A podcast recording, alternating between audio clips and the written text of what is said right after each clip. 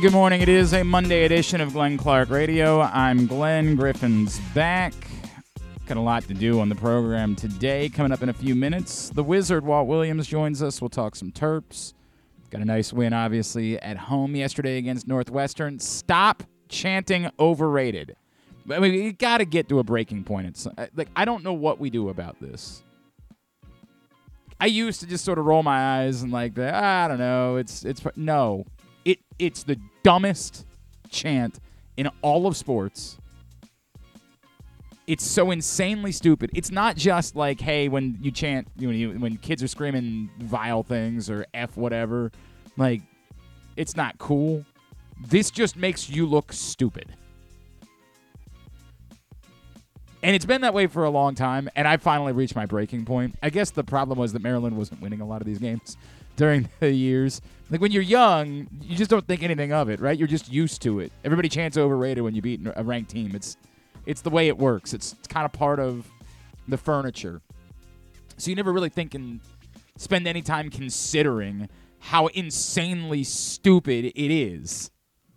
And we, to be fair, haven't intelligently come up with something to replace it with. We got to work on that. Let's go bad. No. It's the opposite of that. If you're doing that, what you're saying is, hey, it's not all that impressive that we won this game because you stink. Mm. That doesn't make sense. Is this what we're doing with Spiro? We're going to rank the worst chance? No, we could have a conversation. Or maybe best chance. No. If Spiro would just say anything that anybody said at Maryland, that would be the list. Spiro would just say, if Maryland fans said it, it's the worst. That's what he would say.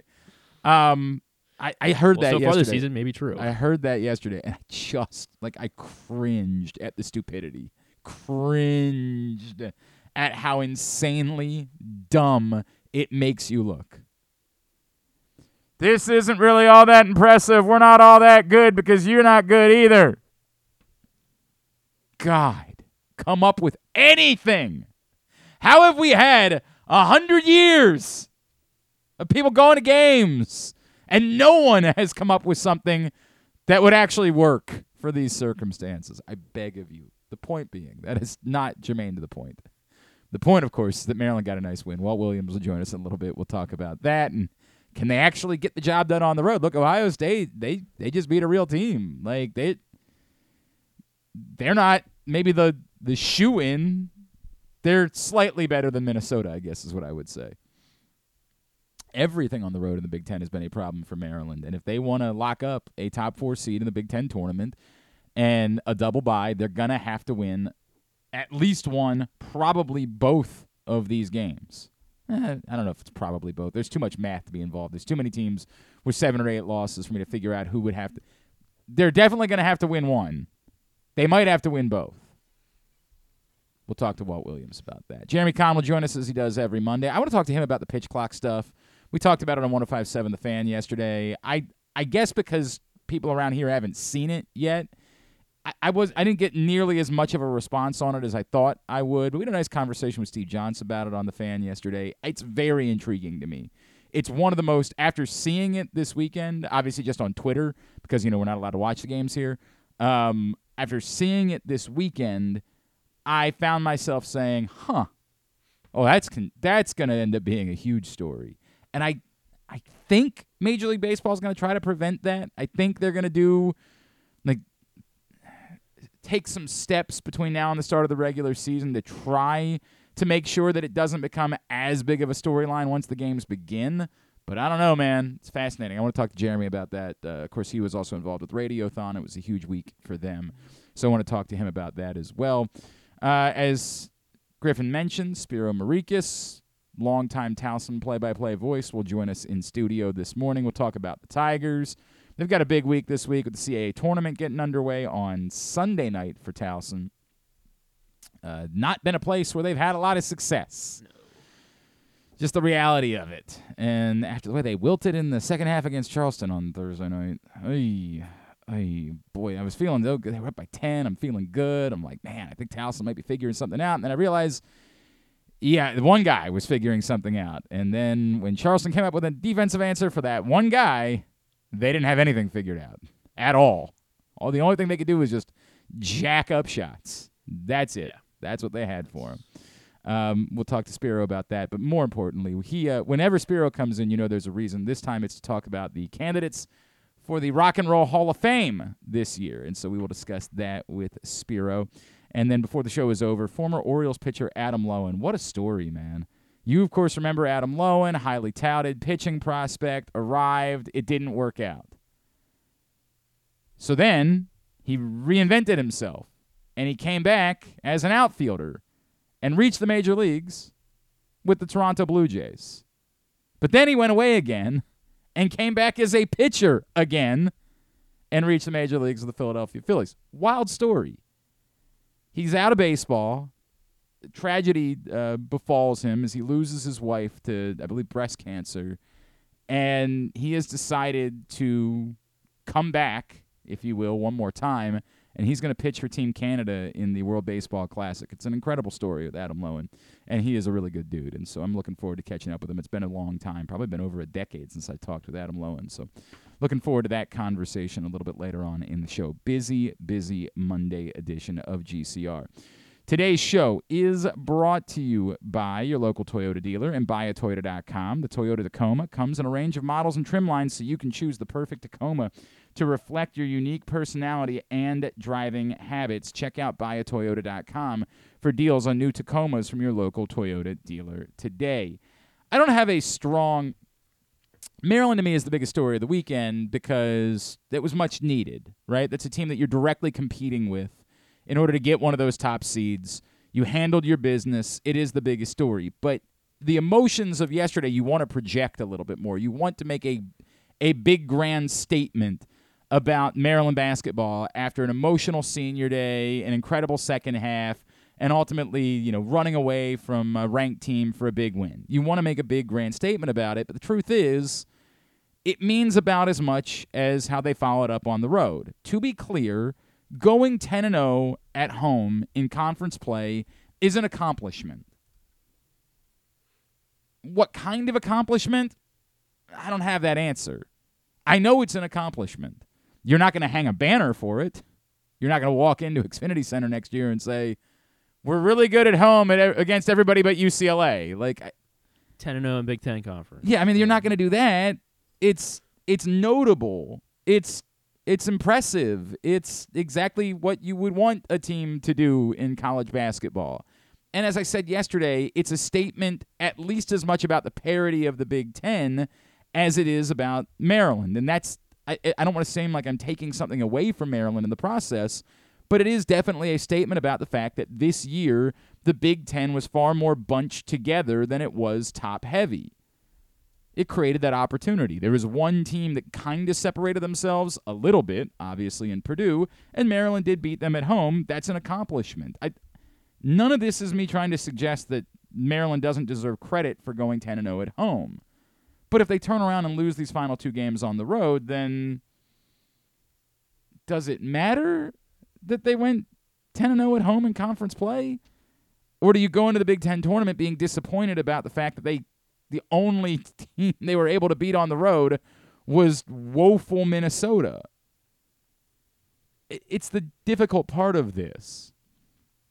If you've gone 10-0 at home and won even like half of your road games, you probably feel really good. You'd probably be winning a Big Ten title at that point. But that's not where Maryland is. So I know it's an accomplishment. I know this is a far more impressive season than we could have ever expected, but I think we're trying to speed up the process a little bit.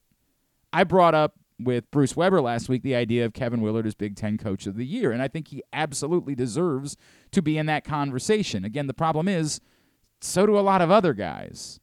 Nobody thought Northwestern was going to be any good either. Does that mean that because Maryland won yesterday, Chris Collins isn't in the conversation? There are two more really important games on the schedule for Maryland, and if they win the last two games, I think there will be an extraordinarily strong argument for Kevin Willard to be the Big Ten Coach of the Year. I mean, extraordinarily. But if they lose these last two games, I don't know that there will be any argument for Kevin Willard that will be greater than an argument for anybody else that finishes with essentially the same record. That's the weird part about this Big Ten season. We're looking at it through glasses through red, white, black, and gold glasses. We see what Maryland was supposed to be and what they ended up being. And so we think that's got to be the most impressive thing in the league. And again, it might very well be the case, but they still have to do some more work. The season didn't end yesterday. It's just the last home game. They still have some things to accomplish. And again, if they lose those two games, we're going to be disappointed by it when we get to the end of the year. It doesn't take away from the fact that there's a foundation that appears to be strong. As you were watching Senior Day festivities yesterday, you couldn't help but think about, like, hey, what if Donta Scott were to choose to come back for another year? I think that one's going to be a much tougher sell because Donta Scott, given his size and skill, is the guy in that group that appears to have the best chance of reaching the NBA at some point. Not even necessarily now, maybe. I don't know, maybe. But he definitely looks like the guy that could end up being an NBA player. And because of that, it's a tougher sell to think that you can get him to come back for a fifth year. If you're Hakim Hart, I mean, why? Again, this is a very difficult conversation for me to have. It's easy for me to say, why wouldn't you come back for a fifth year? Well, because some people just want to get on with their life, right? Like, I did my 4 years of college. I'm ready to go do something else, whatever that is. Obviously, the Jahmir Young conversation we've been having for weeks. There was a tweet. Can you pull up the tweet that Jahmir Young sent out last week? That got, like, he said something like one last time at the crib. And people read into that as him saying, this is it. I'm not going to come back for a fifth year. And you know, that would be a bummer because, you know, it'd be nice to have Jahmir Young back next year. But you can certainly understand, as much as I've made the arguments for why it might make sense for Jahmir Young to come back for a fifth year, I could see him too saying, look, I'm just ready to get on with my life. I'm ready to do the next thing, whatever that is. Don Carey, I'm not sure who would necessarily want, although he ended up playing well yesterday. But I don't think anybody would. Look, I'm not saying that I would tell Don Carey he's not allowed to come back. I just don't think he'd be high on the priority list of players that you would want to have back for next year. I don't think you would feel significantly different about Maryland next year if Don Carey comes back or doesn't come back for an extra year. Did you find the tweet? Yeah, he just said, the atmosphere had been crazy all year, one last time at the crib.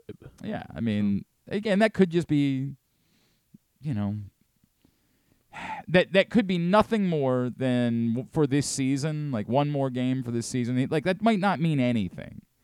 But when it got out there, there definitely was a response that was along the lines of, oh, are you saying this is the last time you're going to play at Xfinity Center? Because that would be kind of a bummer based on some of the hopes that we have had.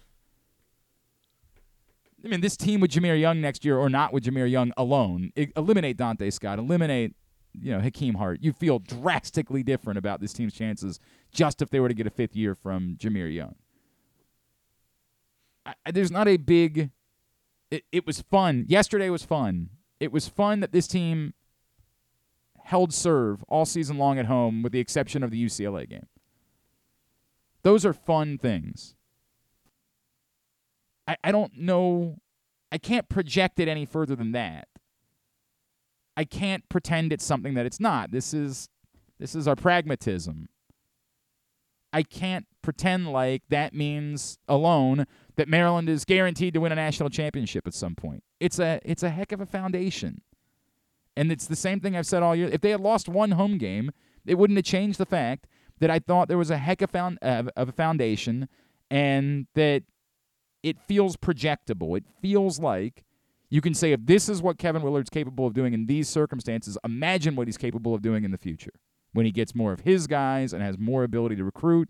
A lot of people pointed out that after the game yesterday, Kevin Willard drove up to UMBC and was there for St. Francis and future Terp John Lamothe taking on Mount St. Joe in the title game. And it's a great thing to see. It's awesome. You love that. I'm excited about that. But they got two more games.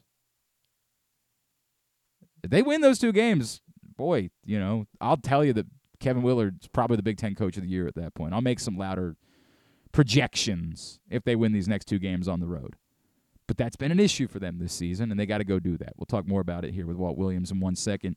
Just a quick reminder that gambling can be fun, but you should set a limit and stay within it. Remember that if you or a loved one has a gambling problem, call 1-800-GAMBLER 24/7 for free confidential services or visit helpmygamblingproblem.org in order to find out more.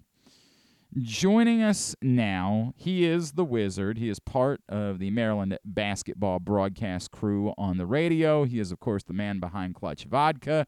He is our friend Walt Williams, and he's back with us now here on GCR. Walt, what's going on, man? How are you? I'm doing fantastic, man. How you doing yourself? Everything is good, man. What a fun day that was yesterday, right? Like absolutely. Everything about fun that. Afternoon. Man, you know, you've been through a lot of these over the years as a player, in broadcasting. There's just something about the emotions of senior day, a big win over a ranked team, the celebration of the accomplishments of a team this season. It doesn't get a whole lot better than that in college basketball. I mean, not only that, you're talking about a sellout crowd.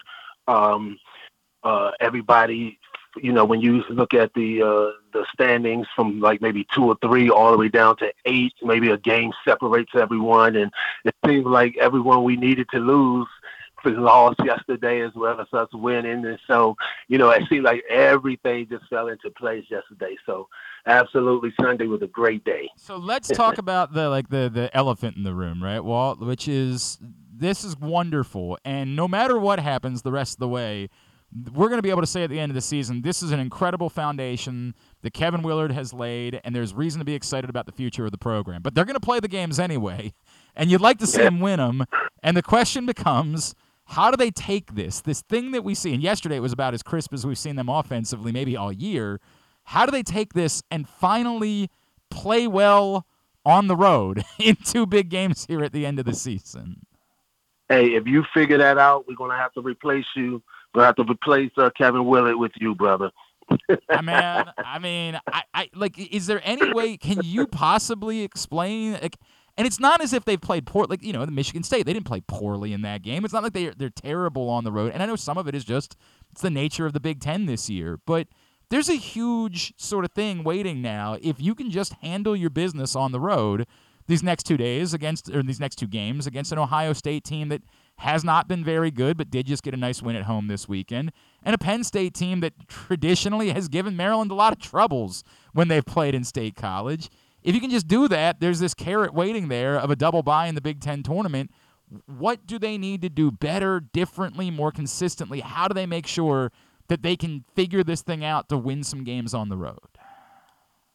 Well, you look at the game against Northwestern, they play well on the offensive end. Now, you're not going to expect them to shoot in the 60s from the three-point line, but, you know, you certainly don't expect them to shoot from 10 to 15% either, you know. And so on the road, they just haven't played well offensively. I think defensively, it has traveled. They play well at home or on the road, but offensively is the key. They are drastically different on the offensive end. It seems like they are so much more comfortable offensively at home as opposed to the road. So I don't know if you figure that out individually in the way you're warming up, making sure you're having the same routine. But also, you know, you need a guy who will take over in moments on the road to kind of settle people down, so that you can get the consistency from the others as well. But there are moments where you need a guy sometimes to just take over and kind of lift the whole team. So it's going to be important to see who that guy will be. You see Jahmir Young. Yep. He's a guy who's stepped up and has been a consistent scorer. But on the road, you're going to need him to do that a bit more, but also, you know, to getting Julian going. I mean, he's been fantastic these last few games. So if he can be as consistent on the road as he has been at home, I think it just helps the team tremendously. And then one other element is, Hakim Hart. him just staying aggressive and being aggressive to make things happen. I think his ability to see the floor, his size, the guys he normally go against, he's normally taller than those guys that he's going against.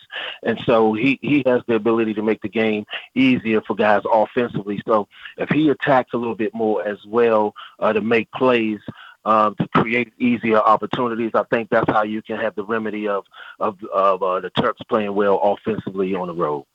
Walt, sometimes you brought up Julian, and to me that's such a big part of the story, right? Like on the road in particular, sometimes it really just does feel as simple as if you can just keep Juju out of foul trouble on the road. I feel like certainly the Nebraska game, I feel like a couple of these games would have been different results if you could have just had Julian on the floor a little bit more. Yeah, and, he's established a little bit of a reputation as well. So, because you see him all the time, he gets fouls where you go, man, that was not a foul, And so he's a victim of that as well. But also, he has to understand, okay, I have one foul. I can be physical out here, but I can't be overly physical. I can't be overly anxious going after offensive rebounds and creating offensive fouls and those in that way and things like that. So it's a maturity that comes with that as well when you're playing with fouls and understanding how to do that and understanding the importance he brings to the team. There's no doubt about that. He has been, man. I get that Jahmir Young is the straw that stirs the drink, but it really feels like this team, their reality has changed as Juju Reese has settled in this season. It's weird to say the most impactful because I think everybody knows the most impactful is Jahmir Young. But in terms of digging out of that little dip that we saw around New Year's, I don't know that there has been anything that has been as significant to this team as the play of Juju Reese and how he has established himself, particularly knowing that it's a league that has a lot of good big men. I agree with you. He's been terrific finding those spots in that open area in the paint when Jahmir and Hakim are coming off pick and rolls. He's catching the ball clean and finishing, dunking that thing. So he's progressing very well as opposed to at the beginning of the season when you see him now. Those two comparisons, he's made some great strides. So you feel good about what he's doing in that short period of time. At the beginning of the season, he looked a little similar to last season, and so now he looks drastically different. He doesn't, he's rebounding the ball consistently on the defensive end. He's controlling the paint, block shots, altering shots. So he's been doing a good job. Well, I'm almost a little bit nervous that if this team did make a run, all of a sudden there might be a little bit more hype around Juju Reese at this point, and he might have a decision to make. Walt Williams is with us here on GCR. Walt, with that said, one of the things about yesterday, and obviously we know that Don Carey won't be coming back. He has run out his time. He's been almost a career collegian at this point. But these other guys have decisions to make, and with the option of a fifth year, and I don't think Donta Scott, I think he looks like a guy that has a chance to play in the NBA at some point and needs to sort of get on with that because of his size, his skill set. It seems like it fits perhaps reaching the NBA. But particularly there's a strong conversation about Jahmir Young. I think there might be a bit of a conversation about Hakim Hart. Man, there's a lot of excitement around this program right now. You're bringing in a highly touted freshman class next year that can fortify things if you have Juju Reese back. And maybe you could get even just Jahmir Young back next year. There's a lot of reason for excitement. What do you make about the decision that's in front of particularly Jahmir at this point, knowing, unfortunately because of his size, it's probably going to be an uphill battle for him to, ever find his way into the NBA despite his skills? Yeah, I think individually everyone makes that decision based on how they're feeling. Everybody have a different process that they're going through, a different thought process. And so it's just a matter of where he wants to do. If he wants to move on, then that's his decision to make. No question. If he feels like if he come back, he gives himself a better chance to play in the NBA. So the good thing about it is these guys get to dip their toe in the water and get some feedback in order before they have to make a decision. So I think that's a great environment for these kids to be able to do that, and then being able to make decisions based off knowledge that they have and feedback that they have. So it can be a little bit more, it'll be from knowledge, you know? Do you feel like with NIL, like the idea of if it came down to, hey, you're going to have to go to Europe or you're going to have to try to scratch your way onto a G League roster somehow, do you feel like with NIL now involved, there is more of an argument for, or you could come back and try to have a magical season and create yourself, you know, give yourself sort of legendary status in this place forever, and those opportunities will likely still be there a year from now? Like, do you feel like NIL can help make up some of that difference for someone to make a decision like that? I think earlier on in their career, I think NIL is a bigger factor. I think when you're talking about your fifth year and things like that, I don't think NIL becomes as big of a factor. But when you're talking about kids that's coming out of high school and now they're able to participate with the NIL, I think it will increase, you know, these kids staying in college. I think one of the big reasons why they want to leave is because of the pay that you get at the next level. So if they're able to receive some type of funding in the college level, I think that you'll see these kids stay there longer. I mean, I think it's an interesting conversation, and I'm rooting for it to work out a certain way, but to your point, respect whatever decision is made. A lot of argument right now about Big Ten Coach of the Year. That's in part because literally everybody's bunched up, right? Like there isn't really any separation and the obvious choice. But clearly in College Park, there is a much stronger argument for Kevin Willard to be that guy. There's 2 games left. If they were to go win these 2 games on the road, do you feel like Kevin Willard's going to end up being Big Ten Coach of the Year? Well, he certainly have a great case, going undefeated at home. I believe they only lost 1 game this year against UCLA at home. And, you know, UCLA is a top 5 team, you know, and the Terps did not play well that game. That was probably the only game they really didn't play well in at home. So, you know, the dominance that they've had at home with this Big Ten league this year, just so much parity, and to be able to be that dominant at home, and then you're finishing off with these road wins. Yeah, I think he'll have a great case. All right. Walt Williams, remind everybody about Clutch Vodka. Where can we find it? What's the best drink that you've ever made with Clutch Vodka? Well, it's all good, man. Whatever you like. So I like cranberry juice and limes, but I mean, you know, it's all types of ways you can make it, however you like your vodka, you know. So our Clutch Vodka our vodka is gluten-free, no sugar, no carbs. It's organically filtered with coconut shells, so it gives you that clean, smooth taste. But also, I'll be at Total Wines in Towson, Maryland this Friday for tasting autograph signing. Yeah, this Friday. So it'll be from 3 to 6 p.m. there. And so, hey, looking forward to having some fun. No, right down the street from where we are right now. Come hang out. Well, what time on Friday, Walt? From 3 to 6 p.m. 3 to 6 p.m. Stop by Total Wine, which is, of course, it's an unbelievable place if you've never been there. 3 to 6 p.m. Bring your old Hootie and the Blowfish, Cracked Rearview records. And Walt can sign those. And, yes, pick up some Clutch Vodka while you're there. Walt, always appreciate you, man. Thank you for taking the time for us. All right. Thank you for having me, brother. Walt Williams with us here on GCR. Appreciate him doing that. All right, when we come back in, Jeremy Conn's going to join us. A lot to cover with Jeremy Conn. Today's show also brought to you by PressBoxOnline.com/offers. Bet $5, get $200 in free bets right now when you sign up with DraftKings, but you got to use the link at PressBoxOnline.com/offers. It's Glenn Clark Radio. Are you a diehard O's fan looking for the perfect way to show your team spirit? Look no further than Birdland Sports. Birdland Sports is a small business run by fans for fans. They offer a wide variety of unofficial O's merchandise, from the Birds Are Coming tees to player cartoon shirts and more. And the best part, their prices are more affordable than the big guys. So head to birdlandsports.com and grab your gear today. Show your support for the birds with Birdland Sports.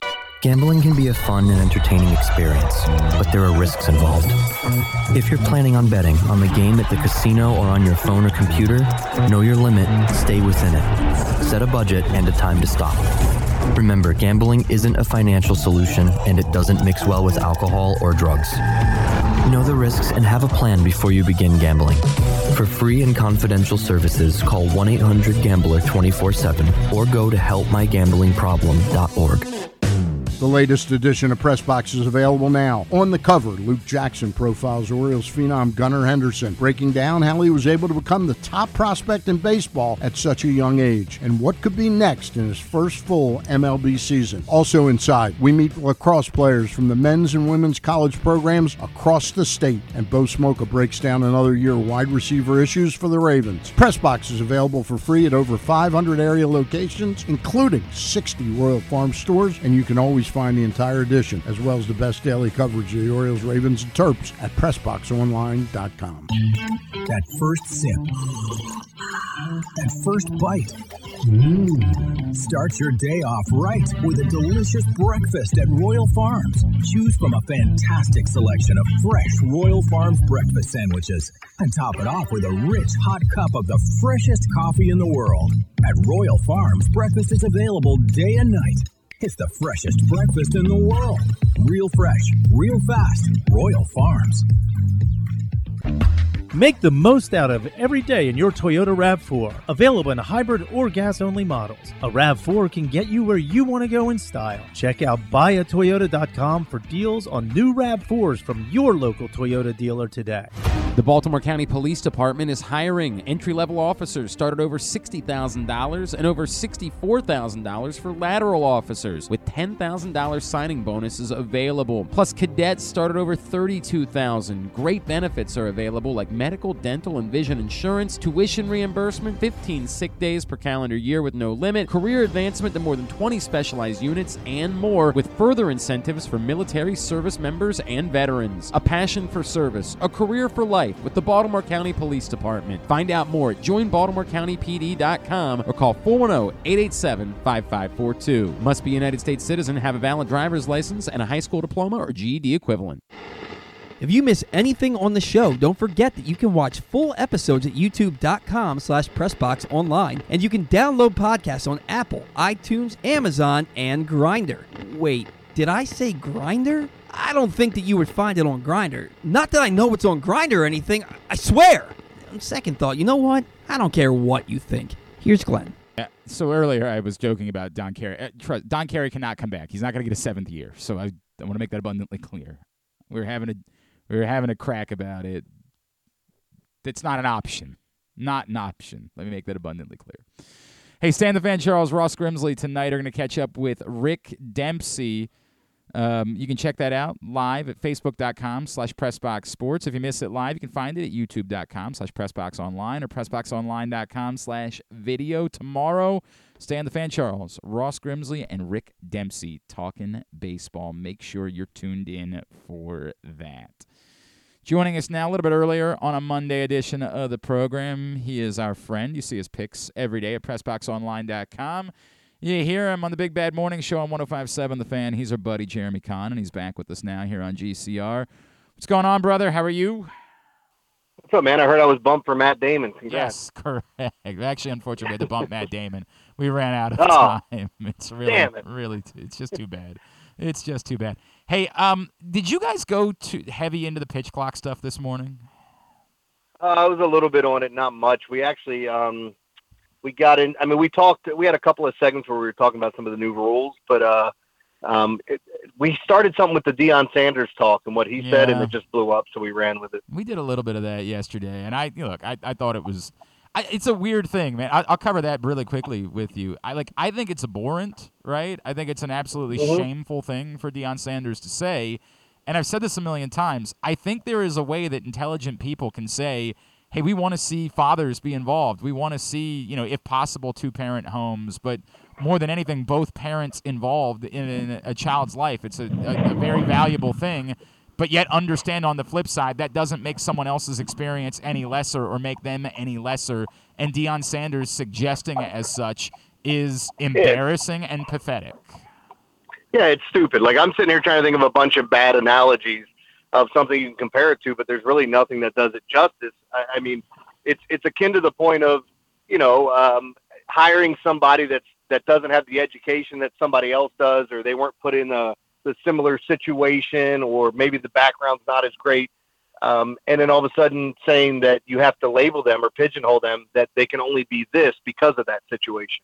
Does that make sense? Like, to say somebody that comes from a single parent home can only play this side of the ball because of it. Like, we dealt with this with size. Like, oh my God, that guy's hands are too small, or he's too short, or he's a run first guy and he can't be that. And all these things that now we're talking about, what household a kid comes out of. And you might look at numbers and say it can greatly affect it, but I don't think it's something that can be said. Or, and then the other thing about that clip is just how hard the other guys were laughing at him. I'm like, it didn't seem like a courtesy laugh. It seemed like he got a real belly laugh out of it, which felt weird. I always try to give benefit of the doubt about the idea of a nervous laugh, right? Like, because there are admittedly times where I know that because I didn't know what the correct response was, or I didn't process something the right way, I have nervously laughed about something. I do like to think at this point now, at 40, I'm in a better place to not do that and to immediately address something and say, whoa, whoa, whoa, that's wrong. No, like you're not – that.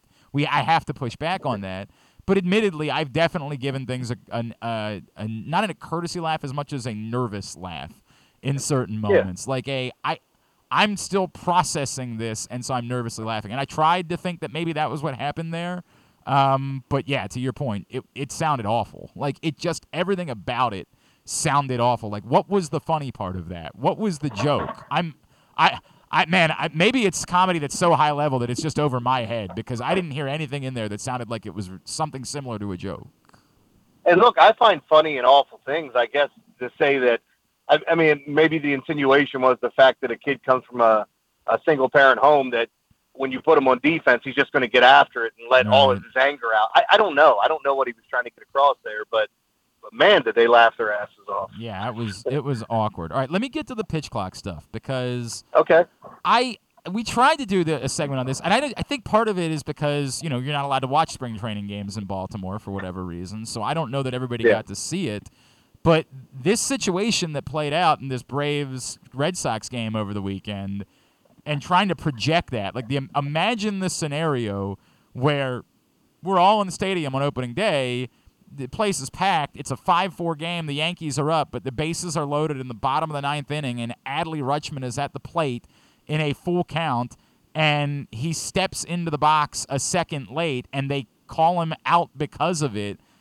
I think that Major League Baseball is doing the right thing by implementing a pitch clock. I think they've got it right. And I know there's an argument that, well, hey, they won't really, you know, do this in that situation in a real game. They were doing it now because it's spring training. It doesn't matter. They're saying, no, this is the rule. The rule is going to be the rule. This isn't going to be like, you know, what you guys ask for in football where, hey, have a different set of rules at the end of the game than you did in the second quarter. They're saying this is the rule. Doesn't matter when in the game. This is going to be what's called. Boy, that is a really tough look for baseball if that actually translates to the regular season. Yeah, and by the way, I'm all for whatever rules get instituted in the sport, that you call it the same way from the start of the game to the end of the game. I have no problem with what happened in the Super Bowl. Like, I don't understand why people would want referees to change how they ref a game. And we agree about that. If it's an infraction, it's an infraction. Yep. I'm so tired of that, the superstar calls and all the other stuff that goes on. But point being, too, with it, like, we can all look at this and say, this isn't how we want a game to end. You know, I think there's they want to speed the game up. I'm not the guy they have to speed the game up for, because I like the game the way it is now.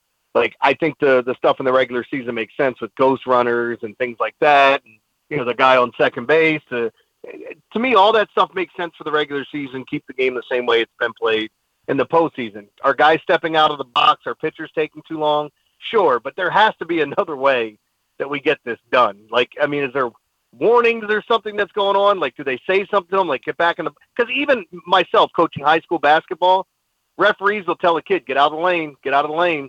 You're in there too. Like, don't tell them that stuff. Yep. Hands off, hands off. They'll try to give them warnings, you know? That was the argument we talked to Steve Johnson about, and he made that argument for have a warning or a system, almost like with technical fouls in basketball. Like, if someone is chronically not, you know, stepping into the box, or if there's a pitcher that's chronically violating the pitch clock, then do this to them. Like, say, hey, if you rack up, you know, 3 in the course of a month, then every single one of them is going to be penalized. But if we get to the end of the month and you've only had 1, we reset. Like, come up with some sort of system to make it clear It's an actual rule that's going to be enforced, but that you're not doing it punitively to the detriment of the sport in the process. Yeah. And that's, like, if you watch the game, like, how disappointed, unless you're the hometown team, or I should say the team that wins that game, because obviously it's not going to be a walk-off unless it's a hometown team. But the fact is, like, a game ending that way, I don't want to watch 3 hours plus of baseball to see it end on an, like, if somebody gets walked in or somebody gets hit by a pitch, to me, that's okay. That's what happened, yes. But not to even have a pitch thrown and just send a guy home because, I don't know, whatever. A guy gets out because of it. That's the tricky part. Like, that's the part where you say, like, because we made the comparison to the Super Bowl thing, and the argument is, well, at least that was a football play, right? Like, that's what ended it. Whatever anybody thinks about it, there was a football play. The Chiefs designed a great play. It got a guy open. Bradbury grabbed him because he was beat. The football players, they determined their fate on the field with a football play. The idea that there could be a scenario where the final play of a baseball game isn't even a play, I don't know that we have any comparison to that, right? Like, I guess, yeah. I guess it would be similar to a walk-off balk, right, which we have seen happen before, but I at least something occurred. The pitcher did something in order to create that. I don't know that we have anything else in sports that would be similar to the game ending without it being anything that resembles a baseball play or a play within that sport. Yeah, the only thing I can think of, and then again, a game could end on this, but usually we see the runoff in the first half, is a penalty, like a false start on a live ball, you know, like where the clock's running. Yeah. And you get the 10-second runoff and it ends and you're like, we were kind of robbed of it. But again, that's still somebody doing something. And I guess technically this could fall under it. It's somebody not stepping back in the box, but come on, like, it just doesn't feel right. Does all of it feel like baseball? 'Cause again, look, you know how I feel about the extra inning thing. I think it's wonderful, right? Like, I think it's the best thing baseball has done. I love the extra inning thing. Does all of this combined, right? The extra inning thing, the pitch clock, the bases, the not being able to throw over. Does it feel at some point like the totality of it makes it seem like the sport has gone too far? I think so. I mean, I just think there's a bit much. Like, I'm tired of the competition committee getting together and tweaking things. Like, we were just talking about the NFL. The NFL's already talking about not having an untimed down, just running the quarter out. And I'm going, why? You only have 11 minutes of action as it is. But every single year we're getting into the off season. It's like, well, how do we fix this? Now, baseball's big thing is how do we speed it up, because we have some games that are too long. And I'm agreeing with you that, like, I get it. A couple of those Yankees-Red Sox games that were 5 hours for no reason, yeah, it's a bit much, but on top of it, we still get games that are 2 hours and 20 minutes long. We probably have an average of 3 hours. So I don't think, if they're trying to keep the fans they already have, they're not doing that. I just think it's about bringing new fans in, hopefully. But I don't get this one at all. I think it's silly to make some of the changes they made. Jeremy Conn is with us, Big Bad Morning Show, 105.7. The Fan, picks at PressBoxOnline.com. It's funny you bring up the college football thing, because I made, so for those that didn't see, college football is considering, you know, obviously right now the difference in college football is that, like, the clock stops when you get a first down, and that allows for college teams to have a greater shot at putting together a last-minute drive. They are considering some rules changes because their games, admittedly, have gotten to about 4 hours long. Like, college football games have genuinely gotten to a very long point. But the argument I made yesterday is, in football, I'm completely okay. There's one game a week in football. Like, that's all you get. I am not in a rush to do something else. I don't get to watch another game the next day. I understand in baseball why, again, in theory, you want the games to be a little bit shorter. Somebody sitting at that game saying, hell, there's another one tomorrow. I don't need to stick around. I can leave. I get where, in general, they'd want to say, hey, look, we don't really want the games dragging out to 3.5 hours. I don't think they need to force it, and that's why I'm struggling with the pitch clock, which, again, I like the idea, but don't know that I like the way that they're implementing it. But I get the concept of, hey, we've got 162 games this season.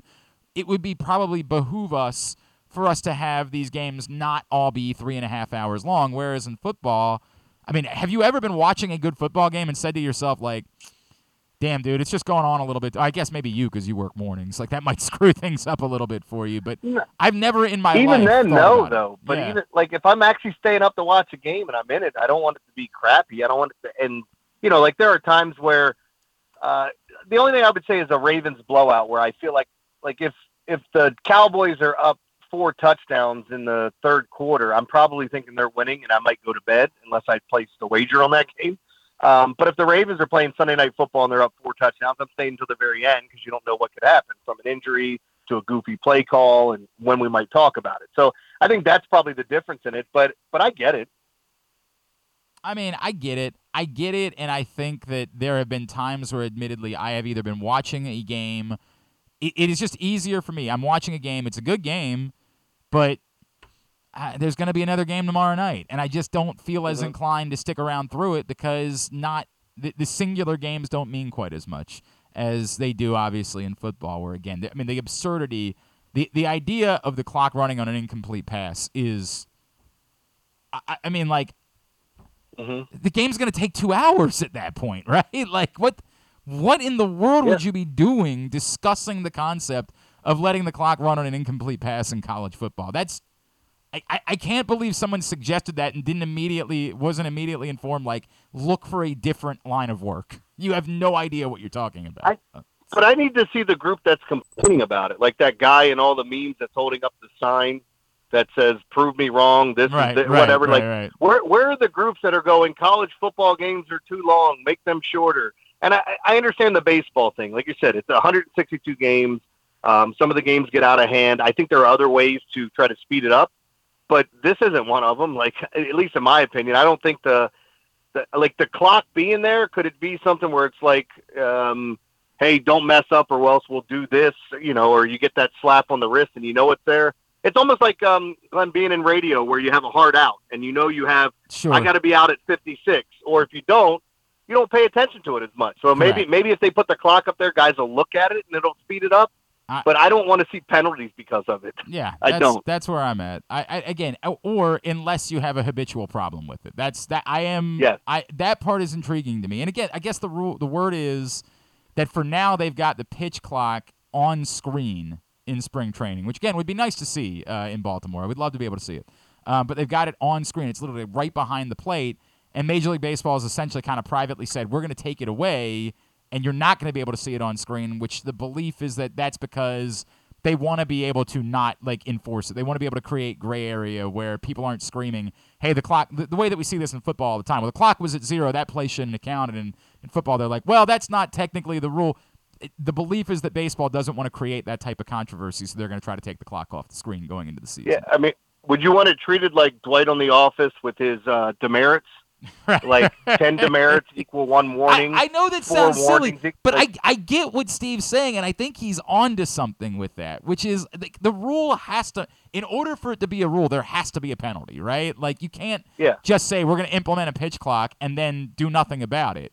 And Steve said essentially that's what they did at the tail end. The last time he was back in the minors, they had already implemented the pitch clock in the minors, but there was, like, you could just step off the mound or whatever. Like, you could just do whatever you wanted to sort of get around the pitch clock.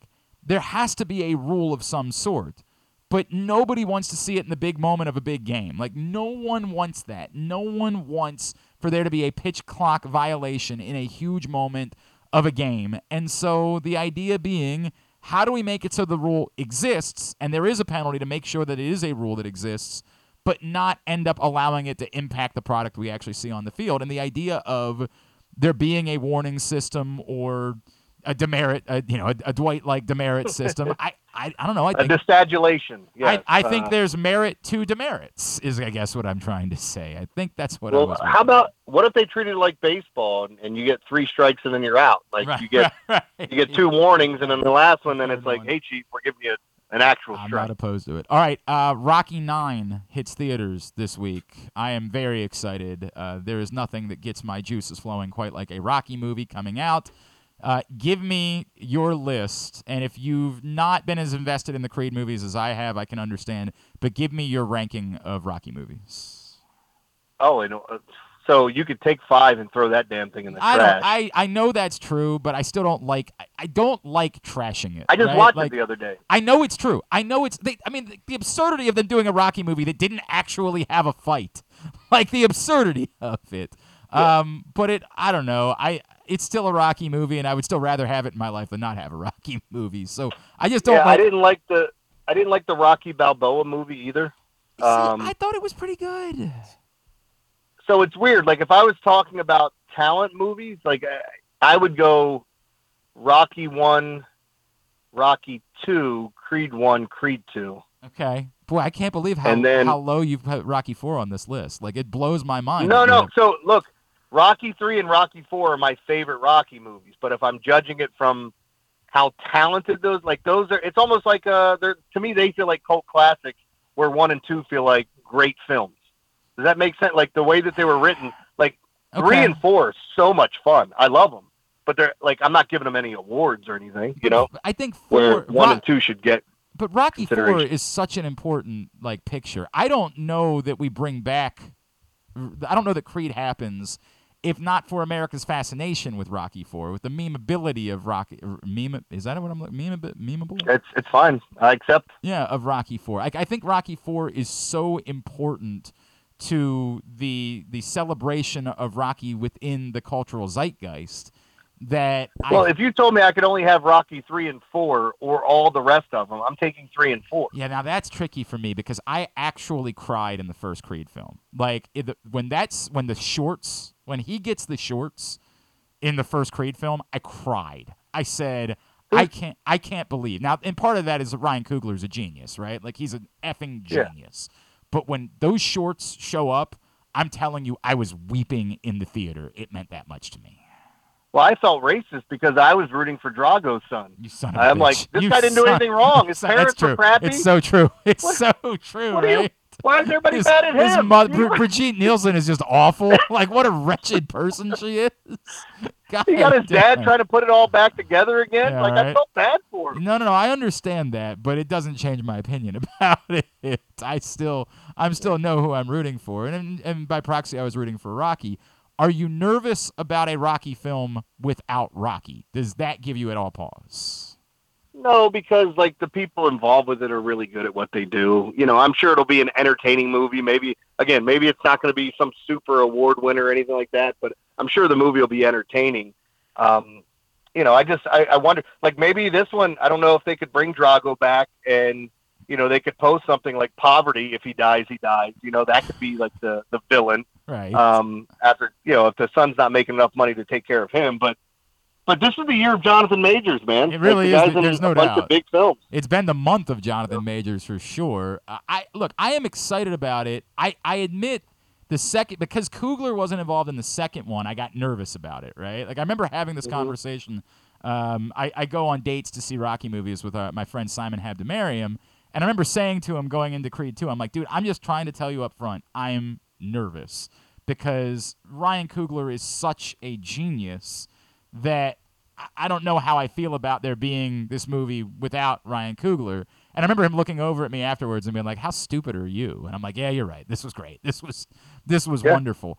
But the idea, as important as Adonis Creed has been and as good as Michael B. Jordan is, I still feel like the Rocky Balboa character truly ties everything together, and that's why I'm just a little apprehensive about doing this without the Rocky Balboa character. Yeah, it does feel weird that he's not going to be involved. Hell, this is how stupid I am. I thought he died at the end of the second one. I was trying to remember back to it. Because I wasn't as big of a fan as most people were of the second one, as I thought the first one was good. Well, you and I agree about that. The first one to me was beautiful. The second one to me was still a fun movie that was very worth me going to a movie theater to see it. So I think people sometimes get things that I say twisted when it comes, especially to sequels. Like once you've made one, I think you've set the bar, and then it's can you beat it or can you get better than it? That's why a lot of people say sequels aren't better than the originals. It's hard to find ones that you would classify in that way, but I am excited to see it. I did see that Knock at the Cabin and The Whale are now out to rent, but that's the $20 rental or buy it or whatever. Yeah. But I think that may be happening with me this week because I really want to see both of those. I was trying to do a bit where I was watching all the Academy Award movies before the Academy Awards. I had to bag out because I realized these films just you can tell me about how great Banshees of Inisherin is. It's not. It's not that. Yeah. It's. Don't get me wrong. I get it. The acting is really good. I waited 45 minutes for anything to happen. It was 45 minutes of just film for the sake of film. I had the same conversation about, like, what's a good one? There Will Be Blood, which is an excellent film. Oh, it's a great film. But how many times? Oh, now we might get... No. I'm just saying, like, I was using this about rewatchability. Like, sometimes we get confused of what a great film is. Okay. And a film that's rewatchable. Yeah, and like, I'm good with that. I'm good with that argument. Yes, I would not need to rewatch. Like, it is an unbelievable film, but I'm good. It's like There Will Be Blood, The House of Sand and Fog. Like some of these, what was the Manchester by the Sea? Like some of these movies that are so dark and depressing that you'd never want to watch again, but you're happy you watched it because it's a good movie. Like to me, Seven is dark, but I can watch Seven over and over and over again and not get tired of it. Whereas like some of the other slower moving films, it makes it difficult for rewatchability. I don't disagree with that at all, and it's not even rewatchability for me on Banshees of Inisherin. I just don't think it's a good movie. I don't think it's a good film. It's a well-made film, but I don't think it's a good movie. I think it's just a movie for the sake of making a movie. That's the way that I felt about it. But that's why. See, and I would tell everybody to watch Everything Everywhere All at Once. I love that film, but it's not going to be for everyone. Yeah, I absolutely have to watch that. I have to. I've waited a long time. I watched the Elvis film, and it gave me a bit of a headache. Like, it was not. It felt too long. Yeah, and it was a Baz Luhrmann film, right? Like, I don't know. I kind of wanted it to be something else, is I guess the way that I felt about it. I didn't need it. The only thing I took away from the Elvis film, and I'll say this: my mom and the rest of my family have like the biggest hard on for Elvis. It's so ridiculous. They go to Ocean City every year to watch that. All the fake Elvises. Yeah. They go watch all those, like, every year they'll travel to watch them perform. And I'm going, this is just weird. Like, I'm thinking of my favorite band or music artist. Would I watch someone that kind of sounds like them and kind of looks like them? I don't get that. But hey, it was a different time. But my mom was like, it's so good. It's so good. And I watched it. That was what you said about about Colonel Tom Parker. When you said it was a different time, that wasn't you making an excuse for your yearbook picture, was it? That wasn't. No, not at all. Because that was a different time too. That was a different time too. Hey, say hi to our friend Spiro Marikas, who's just joined us in studio. Oh, what's up, Spiro? Jeremy, is he angry or happy? I think he's in a good mood today. I'm always in a good mood, Jeremy. Yeah, right? I think he's in a good place. It's so good to hear that voice, man. When have you seen Spiro? What when you say is he angry or happy? When have you seen Spiro angry? I want to know what the circumstances were. Never. Oh, Well, I don't have enough time to list all of them. Can you ask me when I see Spiro happy? Because then I can just give you dead air. So. Hey, what's coming up on the Big Bad Morning Show this week? So it's Rob and I all week. His head's on vacation, taking you into we got conference championship stuff that'll be coming up. So a lot of college basketball. Terps with a big win yesterday. I'm sure no Gary Williams talk, so Spiro will be happy. But we'll talk about the Terps. And there's some guy named Lamar Jackson, and everybody wants to know where he's going to end up. Dude, that'll come up. I was in a real bind yesterday. I was like, I can't do it. I can't do 3 more hours of Lamar Jackson today. I just can't do it. I said I'm limiting. I'm going on a Buffalo radio station at 4:00 to say I don't know about that. Why do they care? They've got a quarterback. God. All right. At Jeremy Conn 1057 on Twitter. Picks every day. PressBoxOnline.com. Love you, buddy. We'll talk next week. Bye, Jeremy. Thanks, guys. All right. See you, Spiro. Jeremy Conn joining us here on GCR. And yes, our friend Spiro Marikas is in studio with us. We've got other things to talk about. Do you care deeply about the Rocky series? The movies? Yes. The way that you asked that question makes it seem like the answer is no. I saw the first one. I think I saw the second one. And which one had Dolph Lundgren? Oh, all right. That's where we are. That's Rocky IV. Yes. Like, that's where we are. I might have seen that one. The answer is no. You don't care. Grace Jones, wasn't she in one of them? I believe that's correct. Yes. Okay. The answer is no. You don't care deeply about it. Our friend, I don't. Our common friend, Simon Habdamariam, he and I go on regular. Every time a Rocky movie comes out, we go together. There's a new one? They redid it with Michael B. Jordan playing Apollo Creed's son. It's now the Creed series. So Creed 3 comes out this week, and we will be going over together. And I'm lost. Spiro, I'm lost. There's very few things that I actually care about anymore in the world. And I'm telling you, the Rocky series, I still care deeply. Every year. Is Sylvester Stallone in these new ones? So he had been in the first two. He's not. This will be the first ever Rocky film without Rocky. And that was what I was talking about with Jeremy. I'm nervous about that.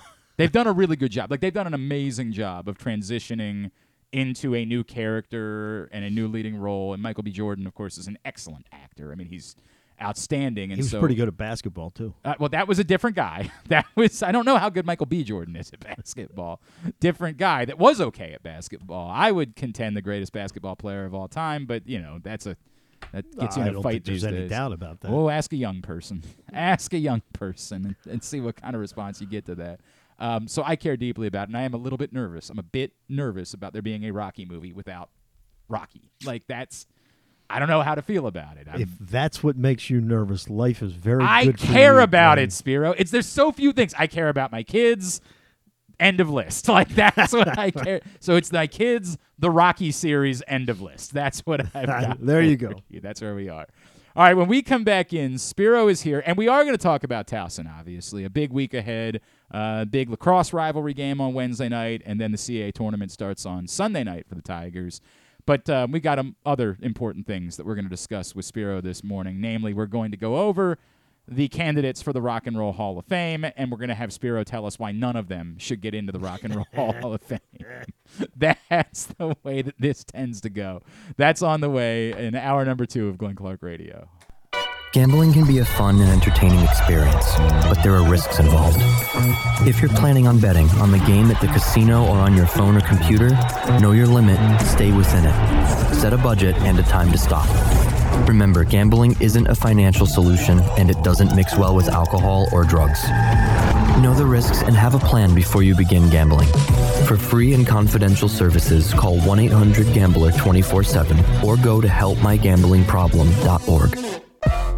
Baseball season is finally here, and what better way to celebrate than with some fresh gear from Birdland Sports. As a small business run by O's fans, Birdland Sports offers a great selection of unofficial merchandise, including unique designs like Birds Are Coming tees, player cartoon shirts, and championship prediction designs. And the best part, their prices are more affordable than the big guys. Get high-quality gear without breaking the bank. So whether you're heading to the ballpark or watching from home, show your love for the birds with Birdland Sports. Visit Birdland Sports.com today to browse their collection and gear up for the season. Let's go O's! Whether your focus is luxury and comfort, convenience and technologically advanced connectivity, or sporty performance and aggressive styling, we've got the perfect Highlander for you. Check out buyatoyota.com for deals on new Highlanders from your local Toyota dealer today. There's something for everyone this February at Laurel Park. Come watch live horse racing every Friday through Sunday and join us on Saturday, February 18th for the Winter Stakes Spectacular featuring 6 stakes races and $900,000 in purses, including the General George and Barbara Fritchie Stakes. The fun doesn't stop there. Stick around for our winter Mardi Gras celebration with live music, delicious food and drinks, and a carnival atmosphere. Plus, don't miss out on President's Day holiday racing on Monday, February 20th. Visit laurelpark.com for more info. That's laurelpark.com for more. See you at the track. Another Orioles season is in the books, and the bat-around was there every step of the way as the Birds posted their first winning season in 6 years. And after promoting 2 number 1 overall prospects in Adley Rutschman and Gunnar Henderson, Mike Elias has said it's liftoff from here. Hi, I'm Paul Valley, and along with my co-host Zach Goodman, we'll be here every Saturday from 10 a.m. to noon all off-season, discussing every signing, trade, and waiver claim as we navigate the cold winter months that lead to spring training. You can watch us at youtube.com/PressBoxOnline and Facebook.com/PressBoxSports or listen live at PressBoxOnline.com/radio. And if you miss a show, you can find us anywhere you get your podcasts. So tune into the Bat Around with Paul Valley and Zach Goodman every Saturday from 10 a.m. to noon right here at PressBox Sports. Stan the Fan here, welcoming back one of my favorite sponsors, the Costas Inn. And everybody around Baltimore knows the Costas Inn is a great place to go and grab crabs, steaks, salads, soups, whatever's on your mind to eat in person. But did you know that the Costas Inn has upped their game? They are now one of the premier takeout places in Baltimore. Give them a call now to order your food, 410-477-1975. That's the Costas Inn, over 4100 North Point Boulevard. If you need more of Glenn, you can also hear him every Sunday with Rita on 105.7 The Fan. But also, if you need more of Glenn, what's wrong with you? All right, back in here on GCRs. We're into hour number 2 of the program. If you've not picked up the print issue of PressBox yet, why did it get pushed so far away from me? Normally I'm just able to grab it. There it is, right there with Gunnar Henderson on the cover. You know him. He's the number 1 prospect in all of baseball. He's the favorite to win Rookie of the Year in the American League. Go get this right now at your neighborhood Royal Farms, any of the hundreds of locations around town where you find PressBox. You can read it all at PressBoxOnline.com. Spiro Marikas, so good to see you. Great to see you, sir. We don't get to do this enough. Love hanging out with you. We're going to obviously dive into the Rock and Roll Hall of Fame, but let's take a minute and let's talk some Towson here. Okay. I know it was a heartbreaker at Charleston, and God, when they were up by 10 in the second half. 13? Was it really? God. I had this feeling of, this is exact, you win this game, there's the feeling of, we're going to go win the CAA tournament. Are you worried at all about how it went, and how important was it for them to get a bounce back this weekend? I think it was important, but I will say this. Last year, our last game of the season was at James Madison, and it was their final game ever in the CAA. Right. Place was packed. Madison fans were message boards, whatever. Thank God we're leaving this conference, this and that. We're so much better than the CAA. Time to move on, this and that. And the Tigers beat them by like 45. I mean, it was an absolute – the fans were leaving with 8 minutes left in the first half. It was horrible. So you thought going into that – Right. You've got all the momentum. You've got – First game was against Northeastern. Barely beat them. Mm-hmm. Lost in the semifinals to Delaware. What is – So I don't know what going into a tournament has to do with what happens in the tournament. So you've been through this so much, right, where there have been, in recent years, good Towson teams. You've started to believe this is going to be the team that's finally going to get to do it. It was in Baltimore for a minute, now down in D.C. with really good Towson teams. How do you best describe the difficulty of winning this tournament and why – Like, these have been good, entertaining teams, but it's tough. I mean, you know, you got to win 3 games in 3 days. Yep. I think going into this tournament, Towson is the number 3 seed, and I think if you look at the season, Hofstra and Charleston both finished 16-2. Towson finished 12-6. But the Tigers played the toughest schedule in the conference. They played Charleston twice. They played Hofstra twice. They played Drexel twice, who finished 5th. The only team in the top 5 they didn't play twice was UNCW, who they beat on Saturday night. Charleston didn't play all those teams twice. Hofstra didn't play all those teams twice. So, and let's remember, everyone's going on and on about Hofstra and you know, oh, Towson can't beat Hofstra. Well, Towson beat Hofstra by 21. At CQ. That's correct. Lost, I'm telling you, Glenn, one of the best college basketball games I've seen all year, live or on television. Up there, 76-72, was just a tremendously played game. And both of the Charleston games were. Both of the Charleston games. Charles Thompson goes to the line with, what, 2 seconds left? Down by 1. If he makes both free throws, Tigers win the game. Yeah. He misses the first, makes the second, losing overtime. Down there, up by 13 with 13 minutes to go. Couldn't hang on. Tough environment. Place is sold out. It's rocking. You know, Bill Murray in the crowd. Yep. It was Bill Murray's been to a lot of Towson games over the years. Well, he has because he's very thankful to Pat Scarry for giving his son Luke, who's now an assistant at UConn, a job. Yep. I'm hopeful, right? But it's sort of a crapshoot. Aren't we all? It's just the way that it works, right? Yep. Like it's a crapshoot of. What's better, rest versus rust? You run into a team that builds off winning a first game and feels good the next night and carries that over. I mean, Georgetown a couple years ago. Right. Nowhere. Maybe the worst program in all of major college basketball. Didn't Virginia Tech win the ACC tournament last year? These things happen. That's the way that it goes. And this is, unfortunately, here's the second part of the question. Where are you on the Charleston at-large bid arguments? See, I think they should go in. Yeah. But they're not. Yeah. What are they now? 28-3. They're 28-3. So let's say they win the first 2 games, they go to 30-3 and lose in the championship 30-4. How can you not put a team in that's won 30 games? But they will. They'll take Syracuse. And they'll say or they'll take North Carolina. And they'll say, well, you lost to Drexel. Like, you can't get in. You lost to Drexel. Right. That's the way that it goes. Here's the one thing that I just boggles my mind. you look at teams and they say, well, you know, they've played 13 quad one games. Right. But they've lost 10 of them. Yes, most of them. Correct.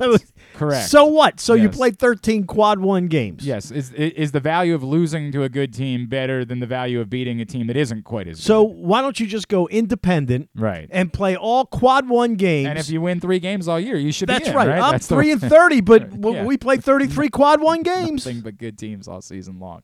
I actually am with you. I think the Charleston should get in no matter what, but hopefully the Towson beats Charleston in the semifinals and, you know, whatever they feel after that, they feel after that. I don't care at that point. Correct. That's where it goes. So I don't mind a nice trip. I am jealous you get to make a trip down to Charleston. Do you get any barbecue while you're down there? Do you get a minute to go? I did not. I did not spend a lot of time in Charleston. That's a shame. I got there late Wednesday night. One of my favorite towns. And left right after the... Oh, I love Charleston. So great. Love Charleston. Such a great place. And the good news is that Towson, well, maybe I shouldn't say it, but there's a tournament called the Charleston Classic in November. Yeah. Oh, back down? I think so. Oh, 3 days in Charleston. I like that. 3? Is Wednesday, Thursday, Friday, Saturday, Sunday. You play Thursday, Friday, Sunday. In because that they tournament. Don't do it because Saturday is college football, right? And they have to get the game is on TV. Right. That ooh. My wife is very excited. Yeah, I don't blame her at all for that. There's have you been to Rodney Scott's? No. That's a strong recommendation for barbecue. Rodney Scott's barbecue is, and I am a barbecue connoisseur. I swear to God, the greatest barbecue I've ever had in my life is at Rodney Scott's in Charleston. Now, so much so that when I saw the man walking around, I literally grabbed him, made him take a picture with my kids. I said, like, meeting you right now is about as exciting as if I had met a president. Like, that's how much this moment means to me. Now, what I did do after the UNCW game on Saturday night, I was driving back home, and all I've heard is there's this chain called Cookout.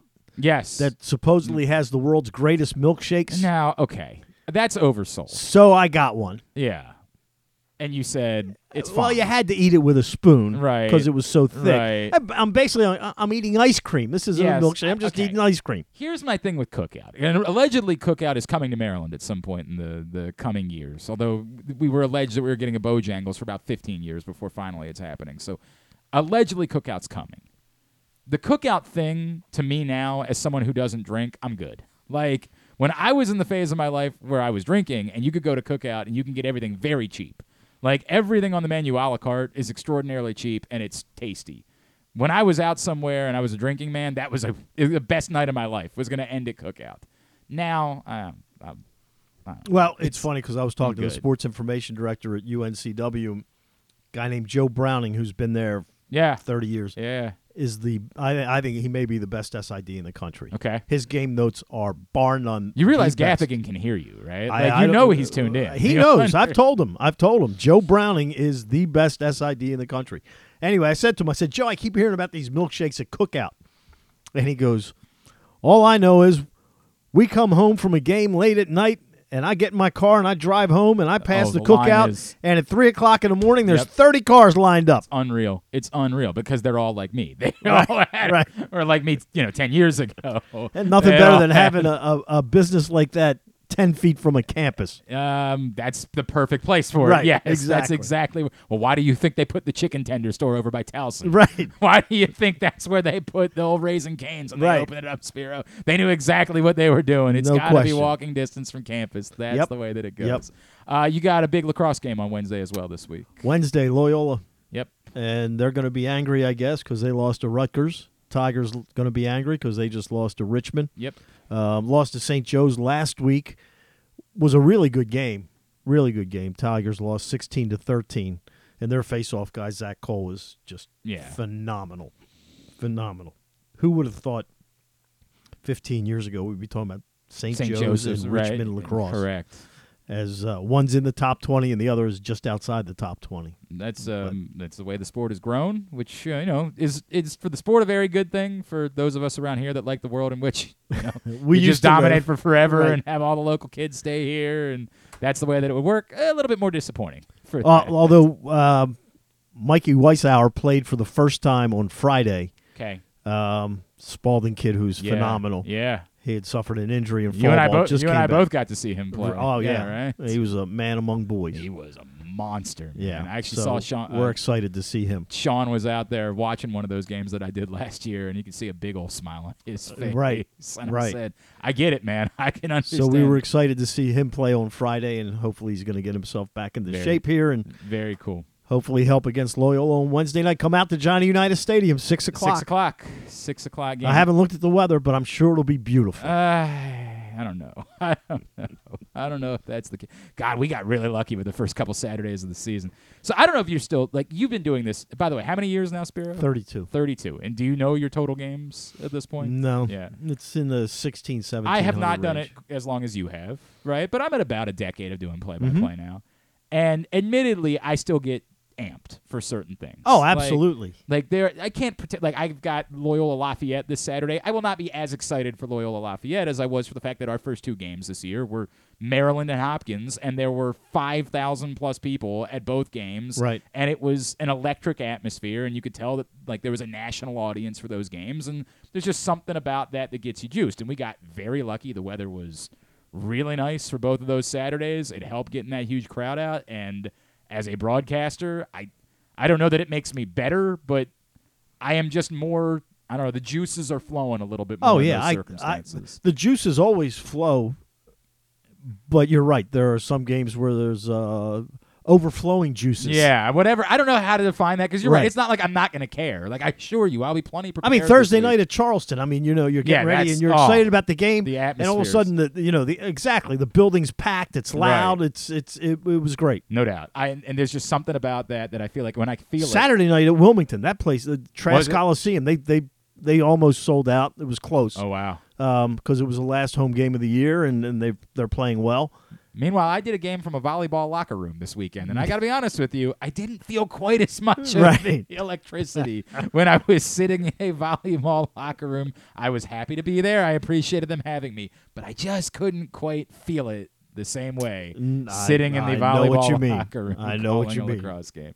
All right, yeah, Wednesday night for Towson Loyola Lacrosse, and then Sunday night the CA tournament gets underway. 8:30. Against an opponent to be determined from correct down in D.C. Going to be Delaware or Elon, I think. All right. Here is the list. Spiro, of course, we always have in. Are there any, like, what's on your docket for the summer? Is there a big show for you that you... Nothing right now. Are you going to go to Springsteen? Yeah. I saw Springsteen in 1981, maybe. Yeah. The River Tour. Went with my good college buddy, Bill Logan, who is now the lead anchor at a Sarasota TV station. And we got free tickets. Okay. All you ever heard about was Springsteen and his 3-hour and 45-minute shows and this and that. Right.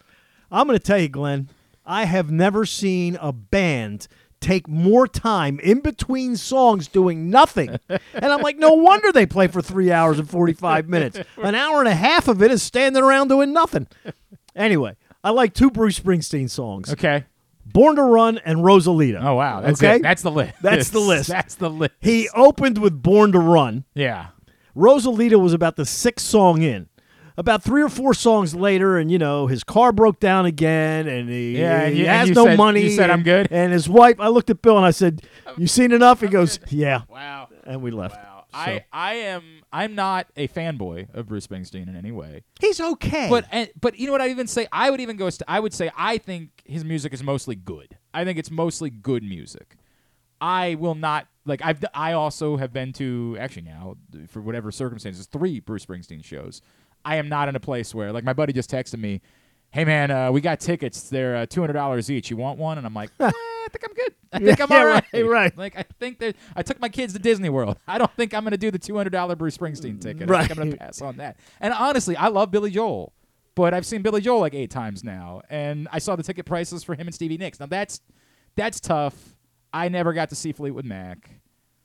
I probably would love to see Stevie Nicks. Like, it would probably be cool. But in a stadium, like in a football stadium. I saw Billy Joel with Elton John up in Philadelphia 20 years ago. Okay. And I like Elton John more than Billy Joel. I do love some Elton John. But Billy Joel was twice as good as Elton John that really? Night. Really? Yes. Well, I think I've always enjoyed seeing Billy Joel, but I'm not getting a different show at this point. Right. Like, right. For the money, it's the same show that I've seen. Yeah. I've seen it. It's wonderful. I love it. And I trust me, if I end up going by some stretch of imagination, I'll sing along to every song. I'll have a great time. But it's just I'm out at this point on spending. Fleetwood Mac I saw on the Tusk tour. Oh, that's cool. At the Capitol Center. Cool. And I was working at a record store at the time, and the Warner Brothers guy gave me and another guy that worked there backstage passes. Damn. So we go backstage, and there are two separate backstages. There's backstage for the hoi polloi, yeah, and then there's backstage for the rest of us. Yeah. And the guy I was with is a huge autograph hound. And Fleetwood Mac had a guy named Bob Welsh in the band right before Lindsey Buckingham's and Stevie Nicks joined. And Bob Welsh had left to go do a solo career, and he had a couple top 20 hits. But anyway, my friend Mac sees Bob Welsh, and he's like, that's Bob Welsh. I'm going to get his autograph. So he walks up and he says to Bob Welsh, can I have your autograph? He says, yeah. He says, can you go in the other room and get me the rest of the band's autographs?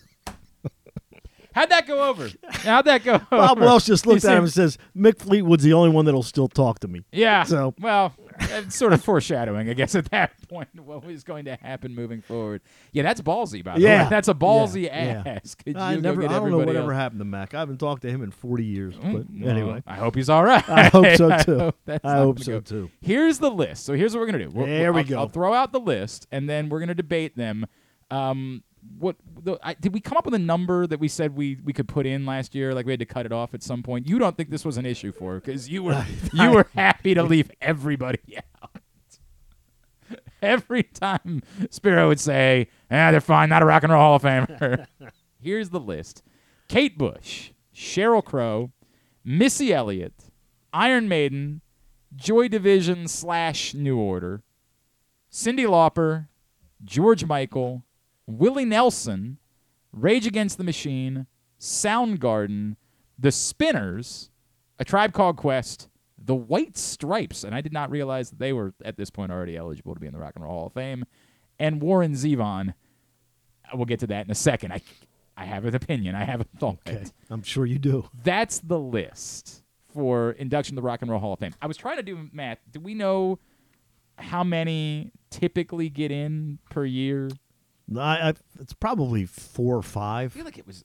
Hang on a second. We can do this. 2022. The NFL's 6, right? So the Rock and Roll Hall. Except they have like 8 committees to make sure they get more guys into the Hall of Fame. Rock and Roll Hall of Fame inductees from last year. The group was, of course, we know Dolly Parton headlined it. Last year it was 1, 2, 3, 4, 5, 6, 7. Last year, Pat Benatar, Duran Duran, Eminem, Eurythmics, Dolly Parton, Lionel Richie, and Carly Simon was last year's class. So 7 got in last year. So we're going to share our thoughts. Mm-hmm. Do we also want to make a prediction as to who's going to get in? Sure. Okay. All right. We'll go that route. Before we start. Yes. What do you think the criteria for being in the Rock and Roll Hall of Fame should be? Or any Hall of Fame. It's a great point, right? And I remember us having this debate last year because it's not like the Baseball Hall of Fame, we've always had like some certain hallowed numbers. If you get to this number, until Scott Rowland got in. Oh, boy, you are down on Scott Rowland. I'm not down on him. He's just not a Hall of Famer. I think his defense was so good that I am fine with Scott Rowland getting into the Baseball Hall of Fame. I thought he was a mesmerizing defensive player. Mesmerizing? Yes, I do. And by the way, I'm not okay if you're a 0 as a hitter. I'm not just saying you can get in only as a defensive player. Omar Vizquel is this argument right now, right? And people forget that Omar Vizquel actually could hit a little bit. You associate him with being defense only. Scott Rowland was a solid hitter who was a damn good defensive player. To me, that's enough that I'm fine with Scott Rowland being in the Baseball Hall of Fame. There are embarrassing names to me that can get into the Baseball Hall of Fame. Look, the Harold Baines thing will never go away. That can't be the standard for the Hall of Fame. It's embarrassing that Harold Baines gets in. I think it's more embarrassing, the idea of, frankly, David Ortiz. He only did one thing.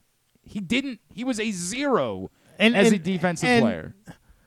Why is it that David Ortiz, yes, who was a known cheater, can use steroids and get in on the first ballot, and the guys that were drastically better baseball players than David Ortiz? Do you know who belongs in the Hall of Fame? And if you look at his numbers, it's over a 7 or 8 year period was as good as anybody in the history of baseball. Mattingly, Albert Bell. Well, okay, so Albert Bell's stretch. Why isn't Albert Bell in the Hall of Fame? See, I'll tell you why. Because he was a jackass. Because he wasn't nice to the media. Because he was a jackass, and look, he also used a cork bat, and that gave everyone their excuse that they needed in order. And yes, David Ortiz is in because he was lovable, big poppy, and that's the reason why he gets to go into the Hall of Fame. And the guys that were drastically better baseball players than him don't get to go in. Correct. I don't know what the parallel is. I think I said this to you last year. The Rock and Roll Hall of Fame, it's the greatest feel argument for me of anything. I don't know that there's a certain number of hits, because how do you measure something not being a hit but being a great song? Like, that's the difficult part of having the conversation about the Rock and Roll Hall of Fame. Well, anyway, what I wanted to bring up was, yes, do you think this criteria would give you consideration for the Rock and Roll Hall of Fame? Okay. For 2 years straight, you had the largest tours in the world. Okay? Okay. Over a 7 year period, you had 2 number one albums, 5 number 5 albums, and 7 number 10 albums. It would be a strong argument. It would be a very strong argument. I'm trying to figure out who it is that you're referring to. I don't know that they've ever even been nominated. 2 years had the biggest tour in the world. Correct. Boy, I'm going to embarrass myself with some of these guesses. Who would not be in the Rock and Roll Hall of Fame that could have had the biggest tour in the world? The Bee Gees? They can't be in the Rock and Roll Hall of Fame. They're in the Rock and Roll Hall of Fame. Who could I? This is a conundrum. But again, over a 7 year period, 7 top 10 albums, 5 of which went to the top 5, and 2 were number ones, and never had a top 30 single.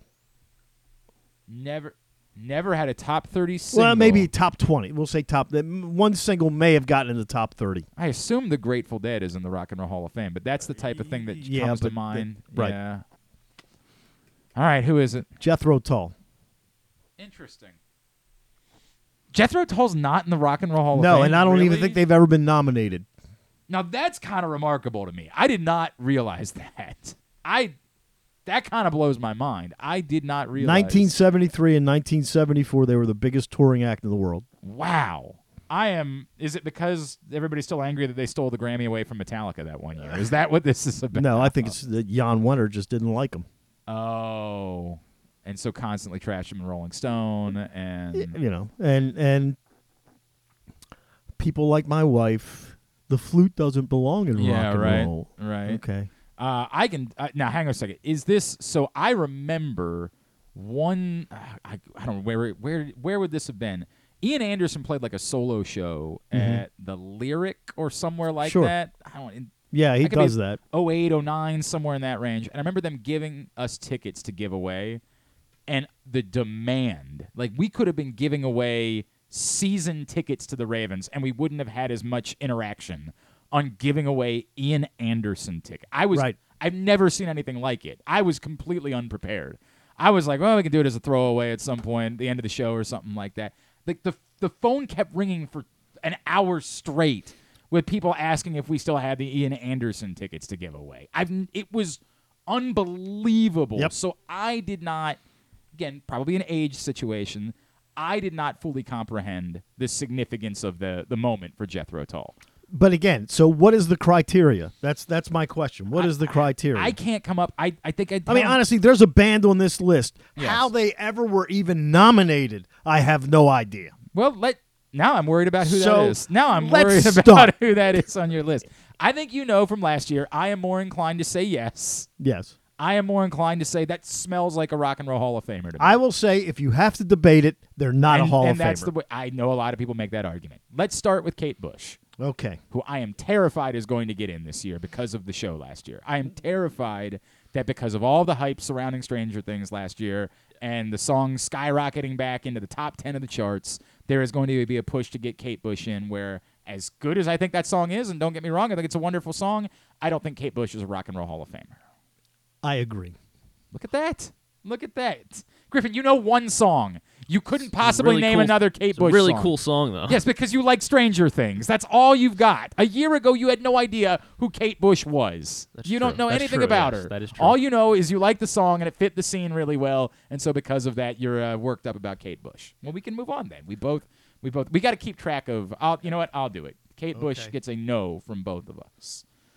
Sheryl Crow is next on the list. I'm going to allow you to start this one. I think you're going to say no.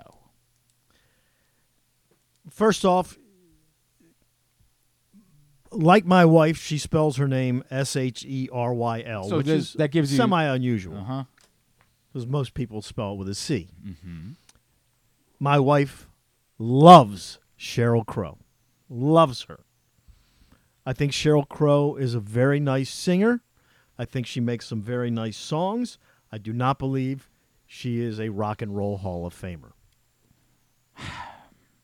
All right, by the way, I was reminded apparently last year we did three separate categories. Strong feelings, mild feelings, or no, they shouldn't get in. Okay. So we got to remember that. All right. Spiro, Glenn. So we got to put that. You are no on both. I am no on both. No on both. I am going to give you mild for Sheryl Crow.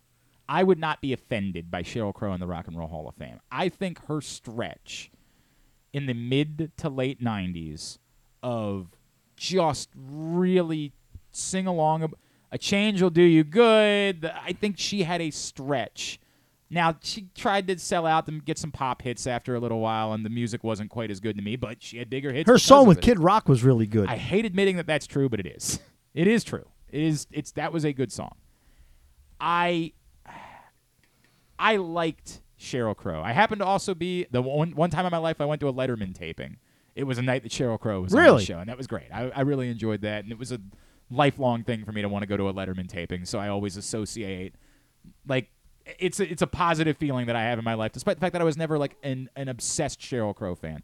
But I think if we pulled it up and looked at that list, that we would feel, I'm going to guess, 8 songs really strongly, legitimate mega hits for Sheryl Crow. And I think that's enough of an argument to me that if she gets into the Rock and Roll Hall of Fame, I'll tip my cap and say I put her in the same category as Pat Benatar. Very nice. Nice career. You know how I felt about Pat Benatar. Some nice songs. I love Pat Benatar. But not Hall of Fame. I understand. All right, Sheryl Crow, all I want to do, jam. Absolute jam. Soak Up the Sun was a poppy song, but I get it. It was a hit. My favorite mistake I liked. The First Cut is the Deepest was a little bit more of a ballad. I liked it. Every Day is a Winding Road was a jam. Yeah, I'm in on Sheryl Crow, but I'm still going to say mild. I'm going to say mild for Sheryl Crow. I'm in. I think there's a strong argument for her. Next on the list, Missy Elliott is up next. I'll let you start. I'm guessing you're going to say no as well. No. 0-3. Really? Missy Elliott? This is what we're doing here? I don't think you understand the impact that Missy Elliott had. I don't think you understand how impactful Missy Elliott was. No, I don't. I have no idea how impactful Missy Elliott was. I know she didn't impact my life. I understand that. I am an emphatic yes on Missy Elliott. I think Missy Elliott is the definition of a trailblazing artist. It's not like she was the first female rapper that existed by any stretch of the imagination, but she raised the level of consistent, of mixing up music, of throwing out different. She was awesome. I mean, just flatly awesome. Now, she also kind of disappeared off the planet for about a stretch of 10 years there, which was really weird. She just went away. Like, it wasn't just that she wasn't popular anymore. Go? I don't know that we ever found that out. Like, she just kind of, until the Super Bowl halftime show that Katy Perry did, where Missy Elliott showed up again, and everybody was like, what the hell? Where did that come from? She had just sort of... I guess I missed that, too. You missed that as well, yes. I'm telling you, Missy Elliott was a trailblazer, was a game changer within the hip-hop community. I am an emphatic yes on Missy Elliott. Iron Maiden is up next. What is your Iron Maiden argument? What is my Iron Maiden argument? Yes. My Iron Maiden argument is... Was this the one that you couldn't believe was on the list? Or? No. Oh, boy. Then we're going to end up getting into a fight. I don't know. They're just maybe another one of the cookie-cutter, heavy metal, 1980s bands. Judas Priest got in, I guess, right? Yes, they did. Rob Halford, however, is considered like an iconic figure within rock and roll music, so that doesn't surprise me all that much. Iron Maiden. I have no thoughts about them. So to me, that means no, they're not in the Hall of Fame. That's, boy, you are tough. It is, you are tough.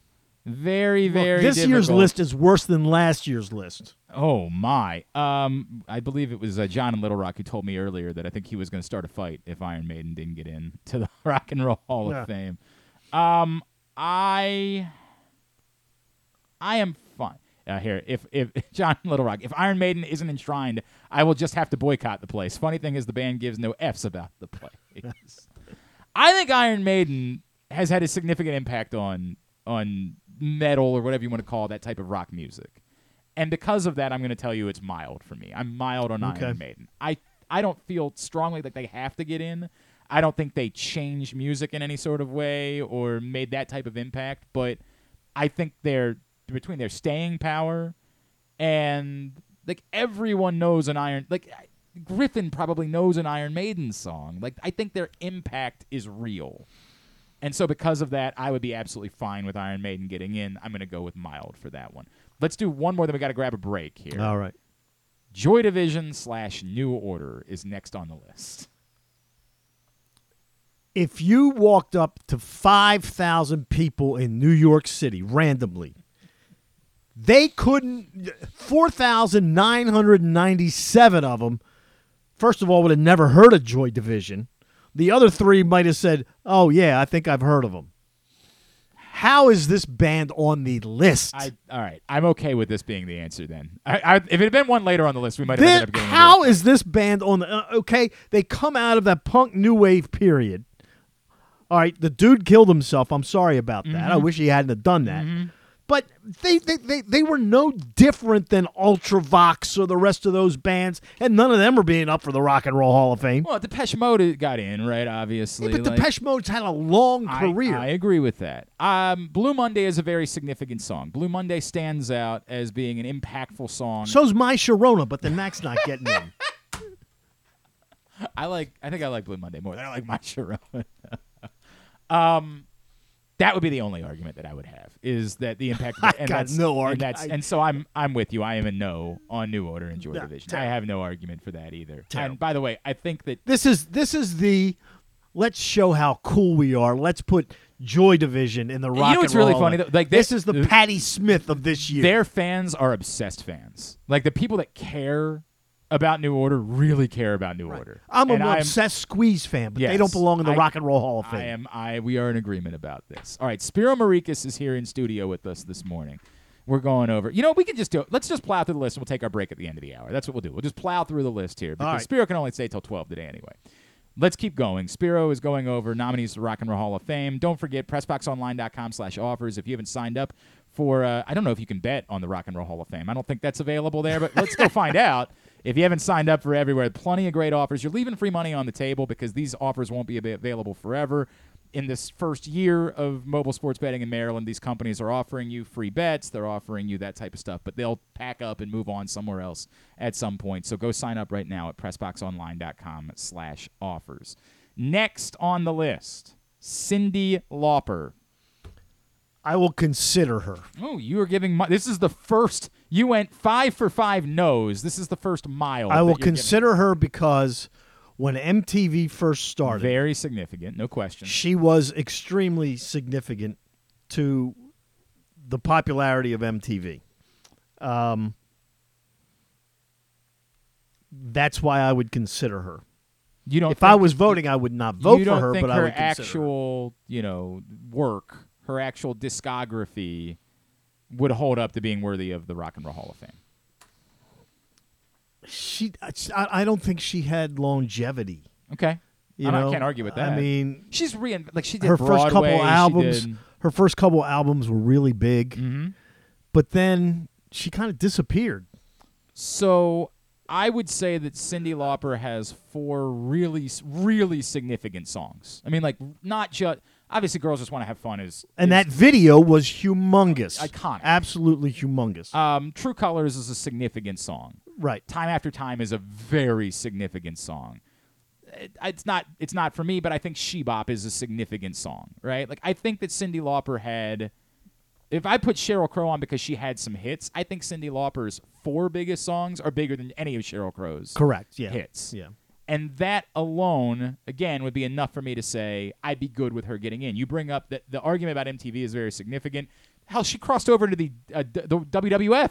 Like, she was significant. Lou Albano or whatever his name was. Absolutely. She was a mega star. Should that make her a rock and roll Hall of Famer versus being like a pop culture Hall of Famer? I don't know. I wouldn't make a strong argument for Cyndi Lauper, but I, too, have a mild case to be made. I would put her as mild. For Cyndi Lauper as being worthy of Rock and Roll Hall of Fame. That's the Now, first. The other thing that I remember her for, VH1 used to run these shows, you know, lists of I watched every single one of them. Top 200, yeah. Whatever. Yeah. Well, they had, like, the top 100 most disgusting or something moments in the history of rock. And Cyndi Lauper was number one because a bird pooped into her mouth at a concert while she was singing. How did I not remember that? I could have gone without it today, Spiro. I'm being totally honest with you. Speaking of birds pooping in mouth, I don't have a good way to follow this up. I was hoping this just follow up. Speaking of birds pooping in mouth, next up on the list, Joy Division. No, next up on the list is George Michael is next on the list. Now, this is interesting to me. Like, does this only mean that you consider his solo career? Are you eliminating Wham when you're looking at George Michael as a Rock and Roll Hall of Famer? Oh, it's part of his legacy. So I don't know how they do this, because Andrew Ridgeley is on this. No, but they've had artists who got in both with a group and again. Like, who's in there three times? There's somebody in there three times. Is it Paul McCartney? No, Wings is not in. Wings is not in. So who's in three times then? One of the Traveling Wilburys, maybe. Nope. Who is it? Eric Clapton. Oh, Derek and Domino's. No. Cream. Yardbirds and Eric solo. Clapton solo. Okay, that makes sense. So I don't know how they handle this, but George Michael is next on the list, and so this is an interesting debate to me if it includes Wham versus if it's just looking at his solo career. I say he's a yes. And are you're looking at everything in that when you say that? No, I think just his solo career, he's okay. A yes.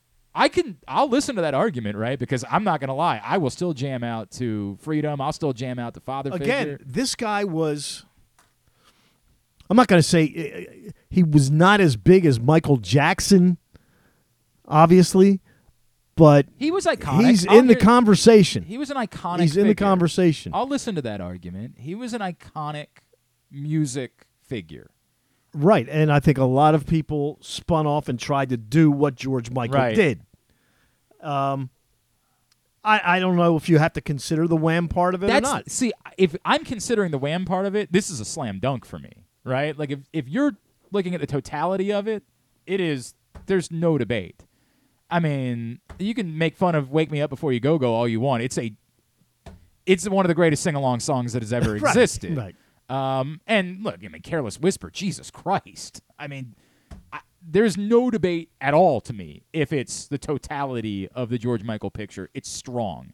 If it was just George Michael solo, I'd probably still say mild at that point. I don't know that I feel strongly about it, but not knowing how that works, I will join you on strong because the totality of it is almost overwhelming to me. Yeah, he was huge. My God. And, again, just jams from George Michael during his career. Willie Nelson is the next name on the list. If he qualifies, I don't know how there's a debate. We'll see. This is the Dolly Parton thing from a year ago. Right. If you put her in, I guess you got to put him in. I don't think, you know. Willie Nelson's career is kind of odd because nobody knew who he was until Always on My Mind hit in like the early 80s. Mm-hmm. But the guy had been writing songs for 20 years before that. You know, there's a famous story. I can't remember which song it is, but he was like destitute. He had no money. He had nothing. I don't know that I knew that. And he wrote like 3 top 10 hits in the span of a week. But I'm confused here, Glenn. I don't know what to do. This goes back to that. We had this conversation about Dolly Parton a year ago, and to me, it's a simple. If they're qualified for the Rock and Roll Hall of Fame, then there's no debate about it. Now, I can make a stronger argument for Dolly Parton's impact on music as a whole than I can make for Willie Nelson, right? Like, I think Willie Nelson impacted country/folk music and a little bit rock and roll. Dolly Parton impacted pop music. She impacted, and she was an icon in those ways. Willie Nelson is an iconic musician, or an iconic songwriter, I guess is the better way of saying it. And you know, he started Farm Aid. That's got to be. I mean, again, that's had a lasting effect on a lot of things, and it's part of his legacy. Yeah, I went and saw. They did some tour at Merriweather last summer, I guess it was, and it was Nathaniel Rateliff, who's amazing, and Tyler Childers, and it was headlined by Willie. And I was told ahead of time, like, don't confuse yourself. Like, he's gonna sit up there, and his son's gonna sing some songs, and he'll strum along, but you're not going to get anything. That wasn't what happened. Willie sang. Like, Willie sang, Mamas Don't Let Your Babies Grow Up to Be Cowboys.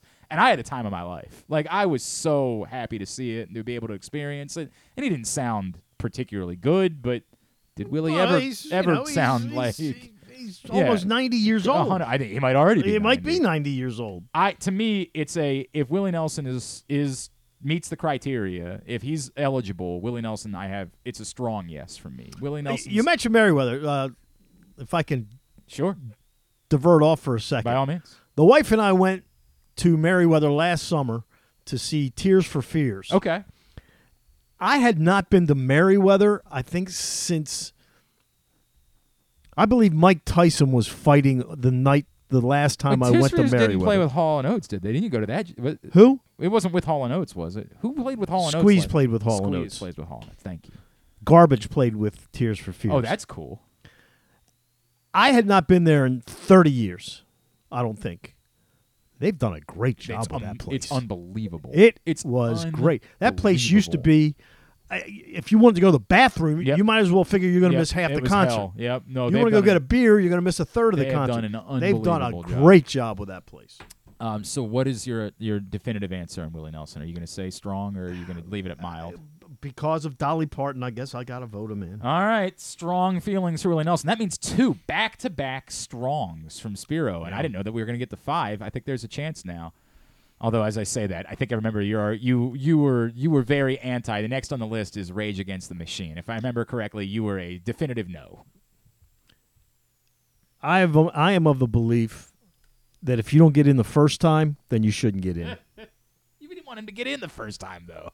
Right, I didn't want him to get in the first time, so they should be off the list. That's the other thing. How did Scott Rowland all of a sudden become a Hall of Famer? How long was he on the list? You know what? I don't give Drew a lot of credit, but I remember he was the first to sell this to me. Stop with limits. Put everybody on the list. Yes or no. If they don't get in, that's it. That's right? Great. Like, I'm not opposed to that at all. What? I don't understand how a guy can 10% of the vote to all of a sudden. So Rage Against the Machine, are they going to be on there every year until they make it? Might very well be the case. Until we've run out of people and the only ones left are Rage Against the Machine. Rage Against the Machine. I'm telling you, you are raging. You can't find 5 people in the city of Baltimore that can name a Rage Against the Machine song. I strongly disagree with that. I think you are vastly underestimating how significant Killing in the Name of was. I think you're vastly underestimating how significant Bulls on Parade was. I think I told you this a year ago.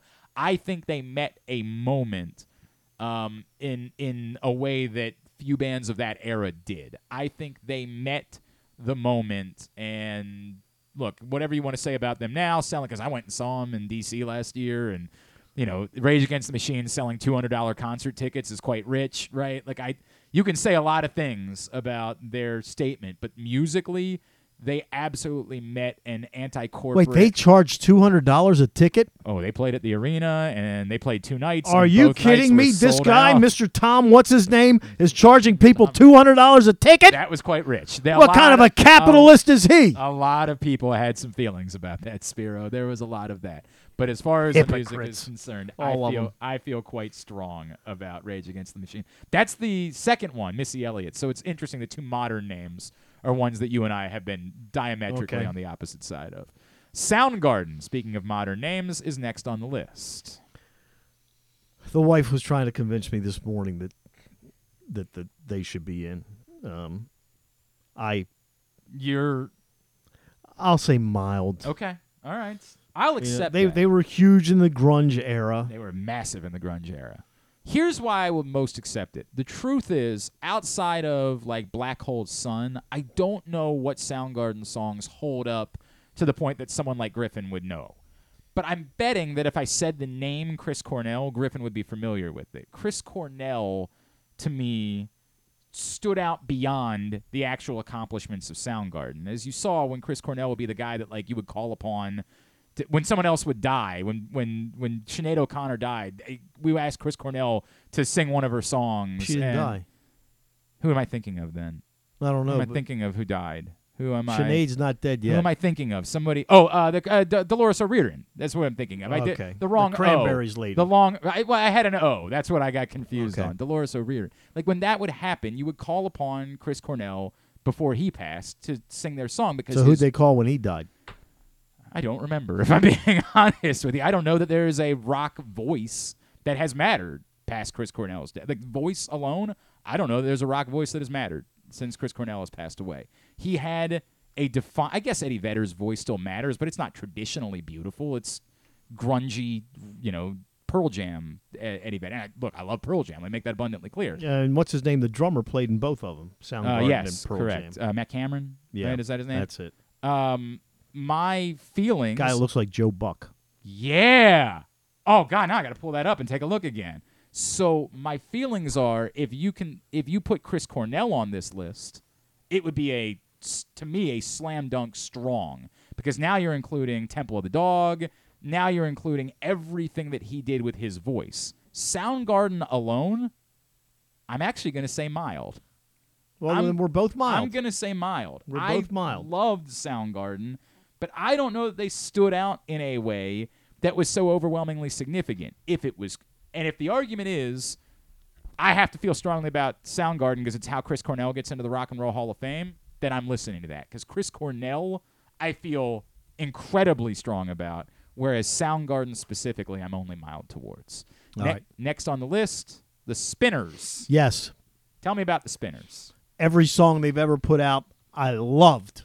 I don't know how The Spinners... I think The Spinners are one of these groups that you hear their songs and it makes you happy. I completely agree with you. Here is what I would say. Why are they not in the Rock and Roll Hall of Fame? Yeah. Like, that would be my, like, what am I missing? One of my 10 favorite songs of all time. What? Games People Play. Okay. Love that song. I don't even know that I don't know that I even know love that song. I don't really know what the argument is on The Spinners. I think The Spinners are the definition of a game changer, of significant. I am with you. I feel strong about The Spinners. Next on the list. We had this debate a year ago, A Tribe Called Quest. We're running out of time, aren't we? Yeah, we're getting late. It's 11:50. I say no. I know you say no. I told you, I don't think you know, again, how impactful they were in the hip-hop. Like, I am a very strong, emphatic yes on A Tribe Called Quest. The White Stripes. What did they do? Oh, he's okay.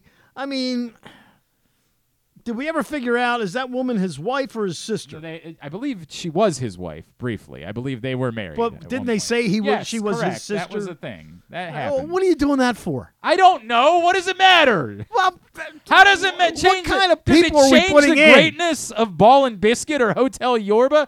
I don't think you are giving the White Stripes enough credit. I think they should be kept out just for that stupid song that everybody sings at M&T Bank Stadium. The Seven Army March or whatever it's called. It's a great song. It's a great song. You're just sick of it. That's the difference. They should be kept out just because of that. Look, we could have an argument about the White Stripes, because the argument would be they only put out like 4 records. Like, that would be the argument that you would have about the White Stripes. And I would listen to that argument. I feel very strongly about the White Stripes because I think every record they put out was incredible. Was genre bending, was perfect blues rock, now as a band, Meg White was not a great drummer. Like, we all knew that there's a reason why Jack White has found success with everything that he's done, despite being a weirdo, and Meg White has never been heard from again, right? Like, we understand the difference between these two people. Because I'm an old fart, I like the fact that Jack White tried very hard to bring back vinyl. He did. And was semi-successful in doing it. I'm such a weird place with this. I'm ultimately going to end up saying Strong. I'm going to, but I'm of the group. It's more just because of the quality of the music to me. I think their actual catalog, the argument stacking up, was not deep enough to compare with others. To me, it's just simply about the quality. If you can listen to Ball and Biscuit and not say, like, dude, I just experienced something. Like, that, I just felt something in that moment. Hotel Yorba is a 10.5. There's just too many great White Stripes songs for me to not feel. Seven Army, what's that song called? Seven Nation Army is the song. You hate it. I know the feeling I get when I get here. Nausea. I get it. I'm telling you, the song itself is actually very good. I own the album. I know. You're just sick of that. I own the album. I know. Finally, Warren Zevon. This is tough. He put out one of the best albums ever. The last one? No. Okay. Because I thought the last one was really incredible. The one with Werewolves of London. Yeah, sure. I cannot remember. Right. I've listened to the album 9 million times, which also has one of my all-time favorite songs on it, Lawyers, Guns, and Money, which is just a phenomenal song. I don't know. He's not a Hall of Famer. He's just not. Put me down for mild. Mild is where I am as well. I'm in a weird place with Warren Zevon because there's an emotional part of me. This maybe speaks to me as a Letterman fan, right? Like the connection that Letterman had very, with Warren Zevon it's part of the reason why I adore Darlene Love, admittedly. Like I drove up to see Darlene Love in the middle of nowhere in Pennsylvania a couple Christmases ago. Really? And part of it is because I was such an obsessed Letterman fan, and I fell in love with Darlene Love because of it. There's a part of me that's very emotional about Warren Zevon. Like, I think about him when he was dying. I think about, he went on Letterman when he was dying. And you listen to Keep Me in Your Heart, and you're like, my God, where this man went at the end of his career, it almost all ties in together so perfectly. And I think he should be in the Rock and Roll Hall of Fame. I think he should. But can I stack it up and tell you definitively that he's... I didn't live that era. I know Werewolves of... Like, I love Poor, Poor, Pitiful Me. Like, I hear that song, and I feel something. I don't know. I don't know definitively that Warren Zevon is definitely a Rock and Roll Hall of Fame. I'll leave you to this, because my wife just texted me the official fan vote leaderboard. Ah, yes. Right now... Hang on a second. I'm going to guess... Ooh, who would I guess would be at the top? I'm going to guess... Oh, I don't even know who would be at the top of this list. I'll say George Michael. You are correct. Yeah. Cyndi Lauper, a close second, just a couple thousand votes behind. Pop music superstars. Warren Zevon, third. Soundgarden, fourth. Iron Maiden, fifth. And Willie Nelson, Joy Division, Kate Bush, Sheryl Crow, Rage Against the Machine, The Spinners, The White Stripes, Missy Elliott, and rounding out the bottom as they should be, A Tribe Called Quest. You hate A Tribe Called Quest. You hate them. I don't even know anything about them. They just shouldn't be on the list. About them, so Spiro feels strong about The Spinners, George Michael, Willie Nelson, end of list. Mild about Cyndi Lauper, Soundgarden, and Warren Zevon. No one, everyone else. I feel strongly about George Michael, Willie Nelson, Rage Against the Machine, Missy Elliott, The Spinners, The White Stripes, and A Tribe Called Quest. I got too many. You know what? I got too many. I only said no on two. They're going to need two nights to get your people in. My entire Rock and Roll Hall of Fame in. Wednesday night, Towson Loyola. 6 o'clock. TowsonTigers.com, me and the great Glenn Smith. And then on Sunday night, 8:30 in the CAA tournament from down in D.C. On Twitter, you're barely on there, but you're at Spiro Towson PBP, correct? I got to look it up. Yeah, you don't even know. We'll go with that. Follow at Spiro Towson PBP on Twitter. Yeah, that's it. That's him. I promise it is. Love you, brother. It's great to see you. Thank you for coming and doing this. We'll do it again soon. A lot of fun. All right, pal. Thank you. When we come back in, the amazing story of Adam Loewen, former Orioles high-level prospect, who is coming back for a third time to play for Team Canada in the World Baseball Classic. It's been an amazing story. We're going to talk about it next. Glenn Clark Radio. The Baltimore County Police Department is hiring. Entry-level officers start at over $60,000 and over $64,000 for lateral officers, with $10,000 signing bonuses available. Plus, cadets start at over $32,000. Great benefits are available, like medical, dental, and vision insurance, tuition reimbursement, 15 sick days per calendar year with no limit, career advancement to more than 20 specialized units, and more, with further incentives for military service members and veterans. A passion for service, a career for life, with the Baltimore County Police Department. Find out more at joinbaltimorecountypd.com or call 410-887-5542. Must be a United States citizen, have a valid driver's license, and a high school diploma or GED equivalent. The latest edition of Press Box is available now. On the cover, Luke Jackson profiles Orioles phenom Gunnar Henderson, breaking down how he was able to become the top prospect in baseball at such a young age and what could be next in his first full MLB season. Also inside, we meet lacrosse players from the men's and women's college programs across the state, and Bo Smoka breaks down another year of wide receiver issues for the Ravens. Press Box is available for free at over 500 area locations, including 60 Royal Farm stores, and you can always find the entire edition, as well as the best daily coverage of the Orioles, Ravens, and Terps at PressBoxOnline.com. There's something for everyone this February at Laurel Park. Come watch live horse racing every Friday through Sunday and join us on Saturday, February 18th for the Winter Stakes Spectacular, featuring 6 stakes races and $900,000 in purses, including the General George and Barbara Fritchie Stakes. The fun doesn't stop there. Stick around for our winter Mardi Gras celebration with live music, delicious food and drinks, and a carnival atmosphere. Plus, don't miss out on President's Day holiday racing on Monday, February 20th. Visit laurelpark.com for more info. That's laurelpark.com for more. See you at the track. That first sip. That first bite. Start your day off right with a delicious breakfast at Royal Farms. Choose from a fantastic selection of fresh Royal Farms breakfast sandwiches and top it off with a rich hot cup of the freshest coffee in the world. At Royal Farms, breakfast is available day and night. It's the freshest breakfast in the world. Real fresh, real fast. Royal Farms.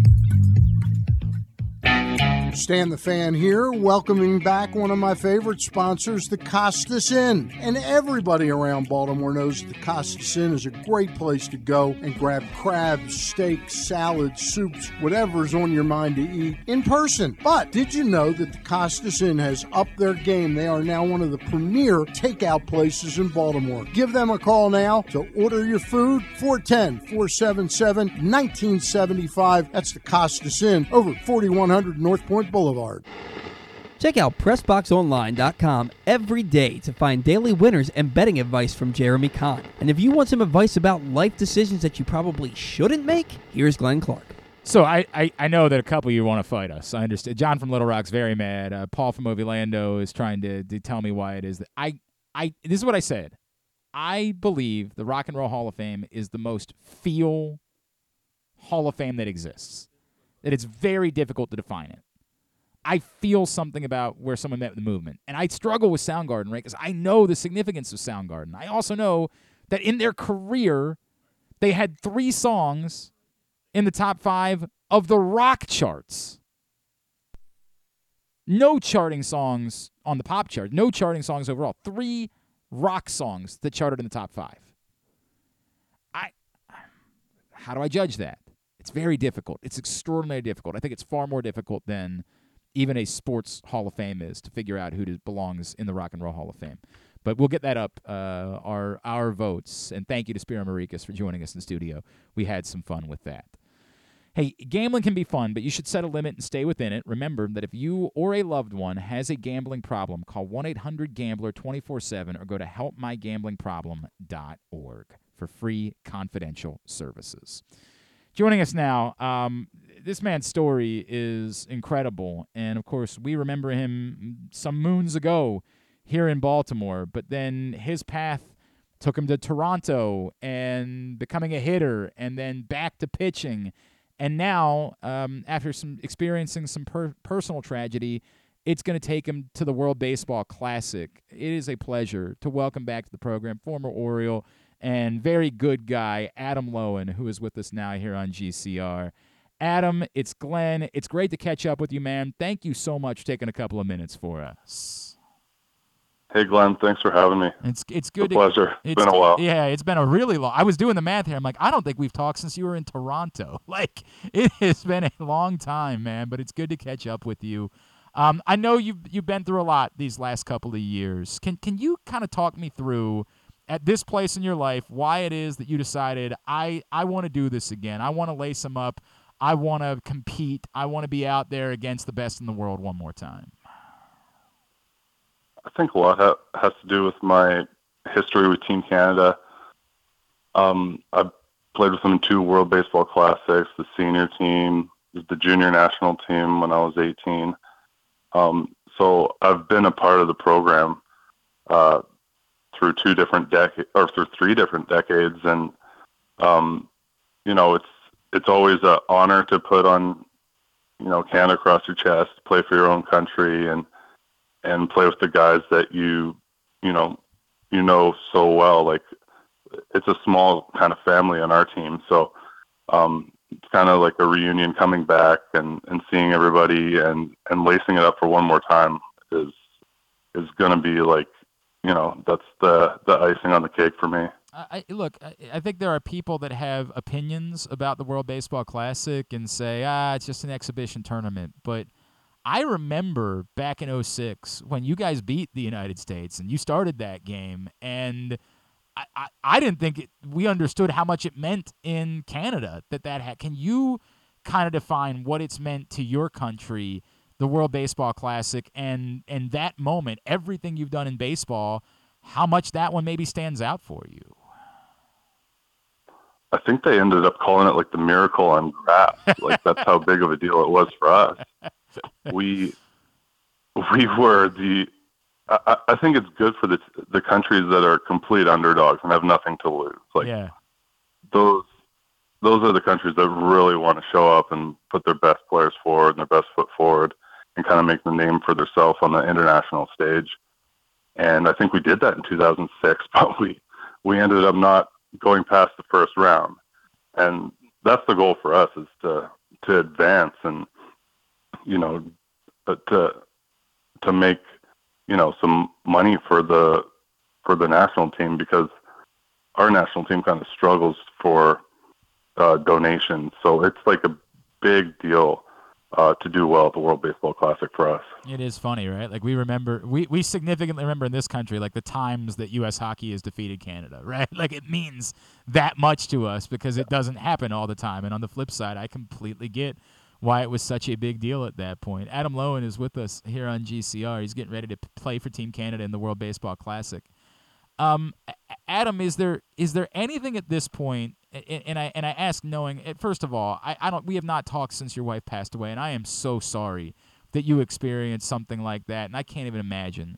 Is any of this about like wanting to honor her and play one more time? Yeah, I think a lot of it has to do with that.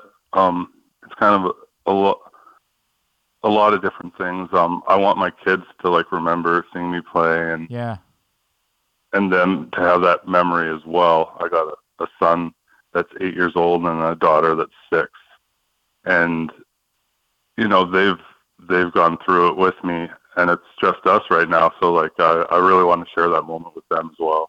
Do they like have any understanding that like daddy is a big deal? Like, does any of that like register with them that like you've done amazing things, or is it just like, no, he's just dad? Like, that's all he. I asked that because I too have an 8-year-old and a 5-year-old, and I don't think if I was in your shoes, they would have any feel for it whatsoever. Well, right now I'm just dad. They've never seen anything different than just taking care of them. So, they like trade my baseball cards. That's about as famous as they think I am, but I mean, I'm not really a big deal. I'm just like anybody else, and I like that they think that of me. Like, I don't want them to think I'm a bigger deal than I am. I just want to share like a moment with them and something special that I love to do. Is it just pitching for the World Baseball Classic, or are you going to go swing the bat if called upon? Ernie Witt told me I'm the emergency outfielder. Okay, all right. So I don't know if that's if everybody goes down. How much ground can you cover at this point in your life, Adam? Not much. So, well, I guess shifts are out of the point, so I'll be by myself. But,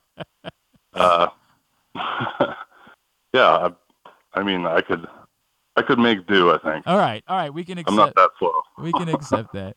Are you having any emotions? Like, at this point, can we presume this is the end, or could you find yourself in a couple of years, Team Canada called again, you'd say, ah, hell, if I can help, I'd go out and do it one more time. I think this is the end. Okay. That's the way I'm looking at it, but that's just because I don't think, any other teams want me. You're saying there's not a ton of, play if I could. Yeah, you're saying there's not a ton of demand for 38-year-olds at this point that have been out of the game for a couple of years. Are you feeling emotions related to that? And like I try telling people, like, my producer is, in his young 20s. He has your story doesn't resonate with him the way it does with me and with guys that are more, you and I are very similar in age. Are you feeling some emotions about the totality of the journey, thinking about it getting to this point?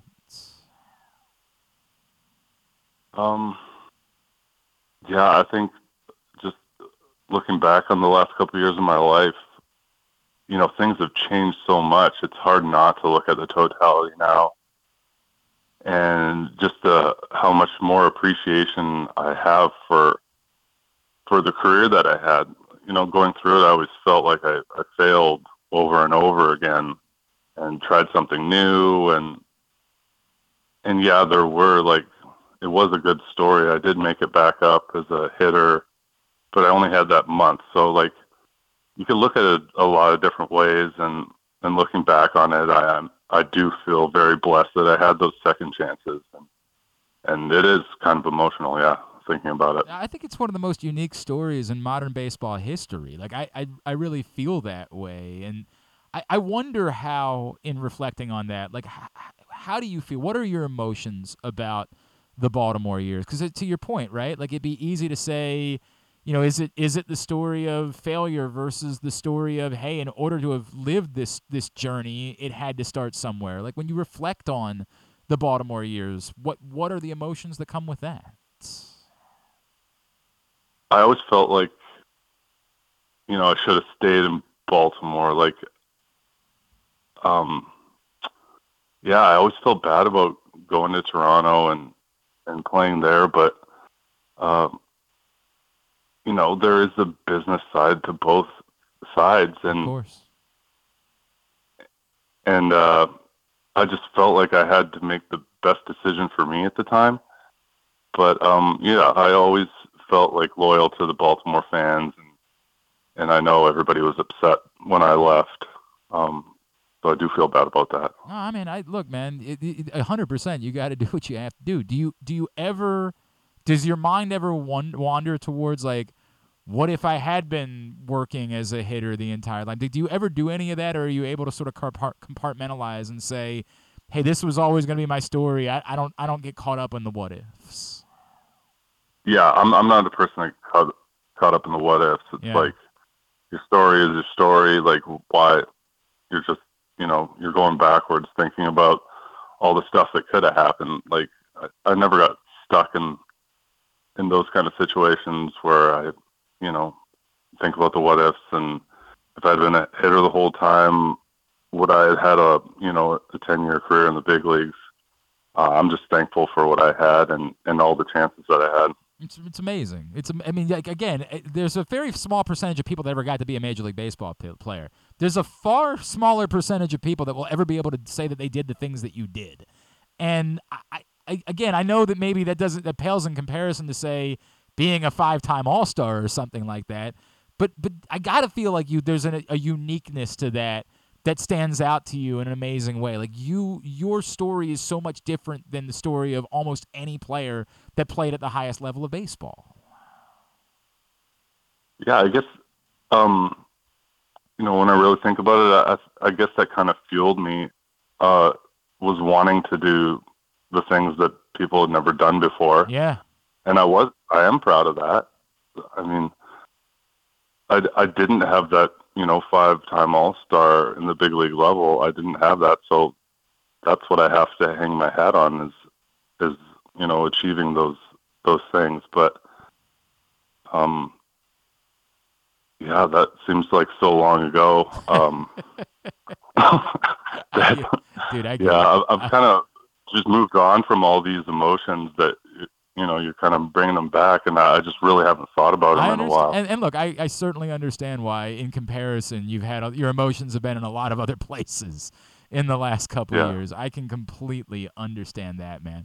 What do you have in you? So, like, one of the problems of the World Baseball Classic, of course, is that, like, you got to hold back on innings for pitchers, but I presume that's not, like, are you got, you know, 150 pitches in you, something like that, if necessary? I mean, I'll do whatever's necessary. Like, I'm not a guy that's trying to protect, for sure. Yeah, I got 150. It's kind of the unique part of this, right? Like, everybody else can come out firing. You got to pull them after one inning. You're like, dude, if I got it, leave me out there all night. This is it for me.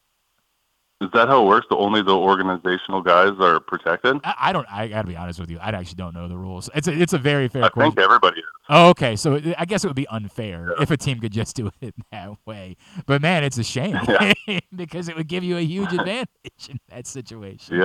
Yeah. Who is it that, like, you know, this time around, is there somebody that you've connected with that, like, is a teammate that means the most, like a guy that's been around for a little while? I think about, like, Larry Walker being part of the staff, right? Like, that's a really cool thing. Like, is there another guy there that you've been around for a long time that it's meaningful for you to go back and do this with again at this point in your life? He's not going to be there, but the name that immediately came to mind was Scotty McGregor, how influential he was in my career. I didn't even think about that. But you're talking... Yeah, like, he was always there for me. Still calls me to this day. Really? Yeah.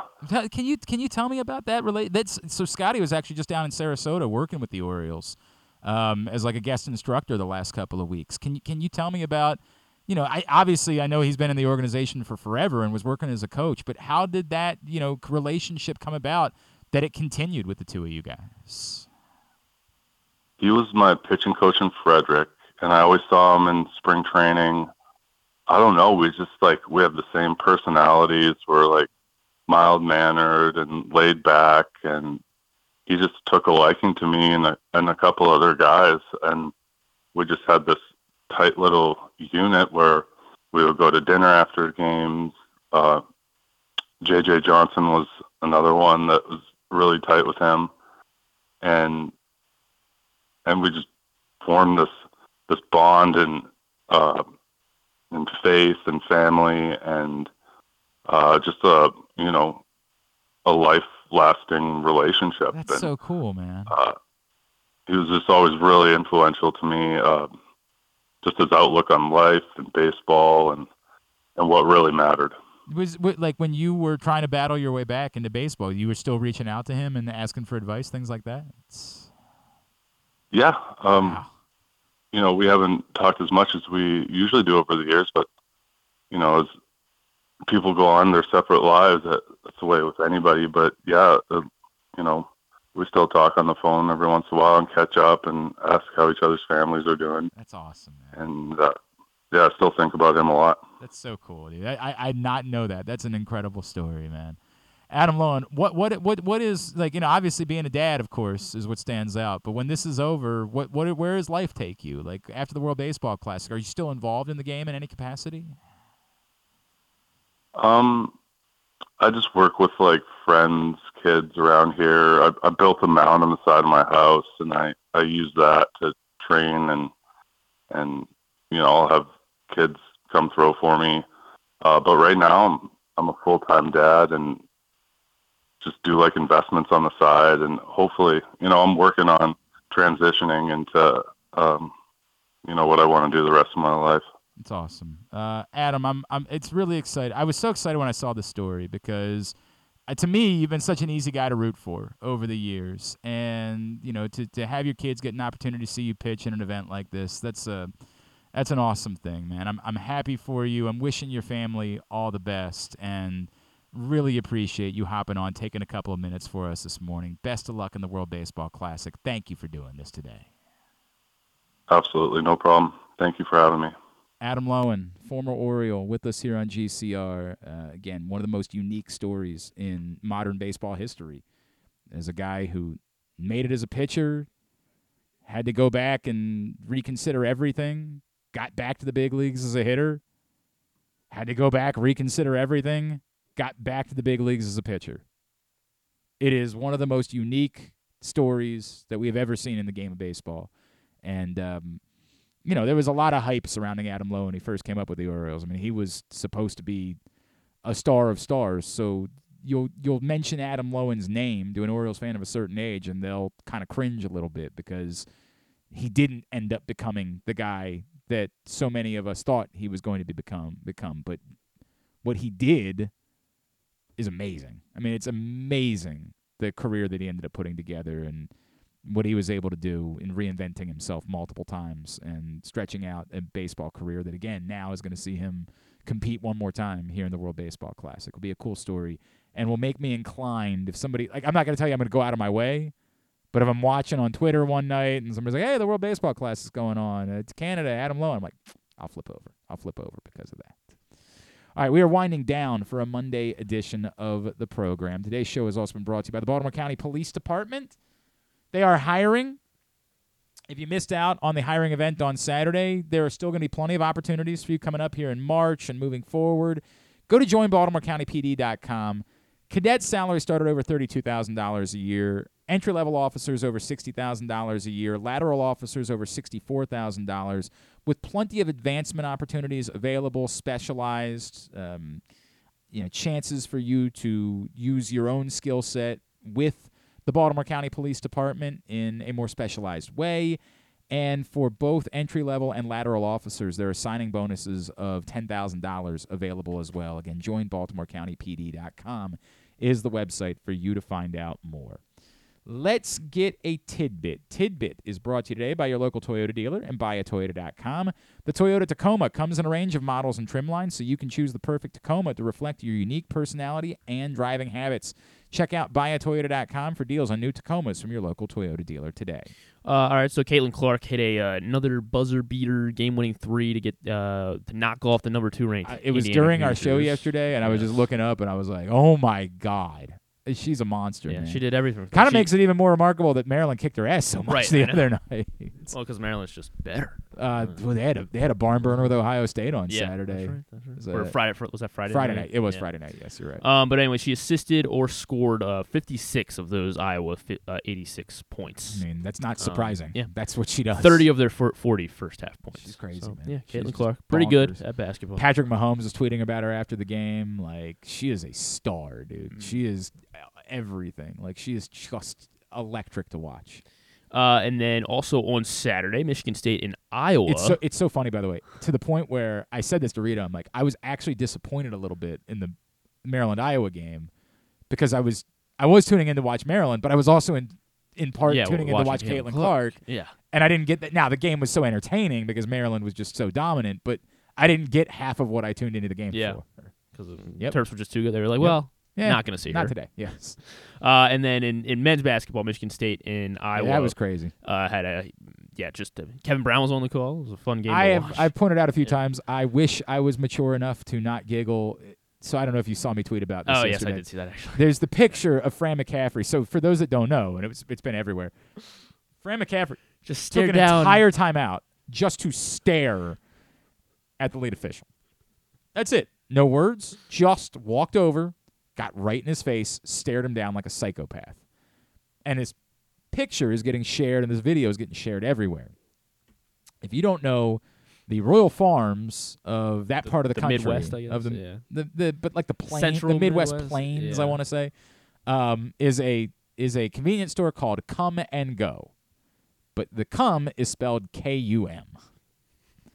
And I wish I could ever reach an age where that doesn't make me giggle, but I never will. There will never be an age you shouldn't. Where I can't do it. So when you guys are sharing out that picture about Fran McCaffrey being a psychopath, it's all I can see is that the advertisement on the chairs courtside at Carver Hawkeye Arena is for Come and Go with a K, K-U-M. I can't do it. That picture was also funny because you could see Robbie Hummel and Kevin Brown, like they're sitting courtside and like they're like peering through Fran McCaffrey's like arms like this. Right, and they're to like anyway, but that wasn't even the wildest part of the game. They were down by 13 with a minute and a half to play. They were down by 10 with like 48 seconds to play, and they ended up winning the game. And it was also both teams. It was the first game in Big Ten game in the last 25 years to see both teams score 100 plus points in regulation. Yeah, wild. So wild. Yeah. I mean, just a wild. It was a wild game. And then last night, I said this yesterday. College basketball this weekend felt March AF. Like this. It's a shame that it's so late in the season, but it really felt like college basketball began this weekend. You had Arizona State hitting a three-quarter court shot at the buzzer to beat. You had Hunter Dickinson last night. Hunter Dickinson with a turnaround three to force the overtime.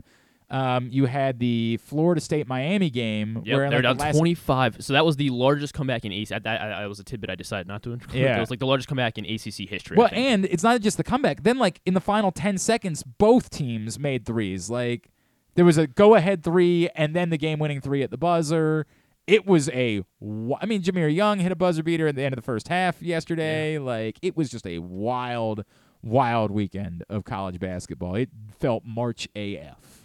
So Damian Lillard did drop 71. Yes, that happened last night. And this is now the first. He hit his points total in the first half. Whatever the number was, 40. Yeah, he hit it in the first half. Yes. It's now the first season in NBA history with multiple 70-point games in one season. I don't think that I knew that. Yeah, I don't think that I. It was Donovan Mitchell, right? Was the other one? Yeah. Yep. Spider Mitchell. So now it is also his fifth game with 60 or more points. And he joined, he's on a list of six players who have multiple 60-point games in their career. Can you name the other five that are on this list? Multiple 60-point games in a career. Kobe Bryant. Kobe Bryant is on this list. Second on the list was six.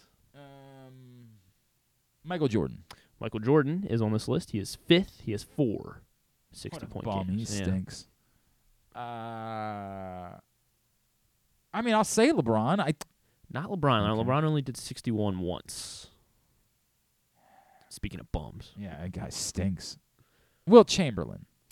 Yes. I mean, the guy scored 100 points in a game. He is. He did this 32 times. 32 times? Holy crap. Kobe's second was six. Dame is third with five. That is Wilt did it 32 times. All right, so there were. All right, so I got three of them. Four three of the five. Three of the five, because Lillard was the So two more. So there's two more. Modern or one is modern. One is currently playing, and one is current. Long time ago. Durant? Not Durant. Durant? Yeah, I don't think of Durant as a 60. Yeah, I don't think of him. I don't think Steph is either, right? Is it Steph? Steph is not on there. Steph had 62 once. James Harden, four times. Yeah, James Harden has dropped 60 points. And the other one, Kareem. Not Kareem. Moses Malone. Not Moses Malone. Karl Malone. Not Karl Malone. Michael Malone. Kevin Malone from The Office. No, not him. He's been our answer for... Kevin Malone, the assistant general manager of the Orioles from Once Upon a Time. I don't think so. No? Okay. Yeah. He's been our answer before. Like when we're doing these old basketball... things. He's been our answer. Elgin Baylor. Three times. Dropped 60 points. All right. Very good. And then there was something else I wanted... Oh, so Dame joins Harden, Jordan, and Kobe as the only players to have multiple 60-point games in a single season. And only Dame and Kobe have done this twice. So how about that? Yeah, how about that? Tidbit was also brought to you today by Birdland Sports. You see this awesome Gunnar Henderson T-shirt that I'm holding up there? I was holding it up to no one. That's a very cool T-shirt, isn't it? That's amazing. And you can get it right now with the hair flying everywhere. You can get it at birdlandsports.com. Started by O's fans, for O's fans, fun player gear, a little bit non-traditional stuff, the Hillbilly Hayes T-shirt. Is very cool. I swiped a couple shirts for myself last week. We're going to be giving more away this week, but you can get your gear. I got the Birds Are Coming, the play on Omar, because I love Michael K. Williams so bad.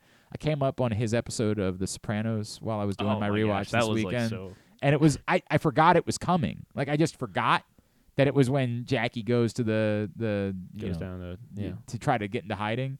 And when the door opens and you see him, like, the joy that was on my face in that moment was overwhelming. So I'm doing my Sopranos rewatch right now. So I wanted that Birds Are Coming t-shirt. I posted it on Twitter and on Facebook, and everybody's like, oh, my God, I got to have that. I'm like, well, you can get it. Go to birdlandsports.com, and you'll get it. I had a couple people ask, like, well, I want to make sure. Somebody said, is there an actual store I can go get it from? I'm like, no, you got to get it at Birdland Sports, but don't worry about it. We put our order in last Monday and had the shirts by Friday. So the turnaround is extraordinarily quick. You're going to have them in plenty of time for opening day, in plenty of time, even if you, unless you're leaving tomorrow for spring training. If you're going next week, you're going to have them by then. Get to birdlandsports.com. Get your order in. Tubular is brought to you today by the print issue of Press Box. Speaking of Gunnar Henderson, there he is on the cover of the print issue of Press Box. Pick it up for free right now at your neighborhood Royal Farms, any of the hundreds of locations around town where you find Press Box. Read it all, pressboxonline.com. Here's what's coming up tonight, totally tubular-wise. Morgan and Coppin are in action. Penultimate games of the regular season for them. Morgan's at UMES at 7:30. Coppin at Delaware State at 7:30 as well.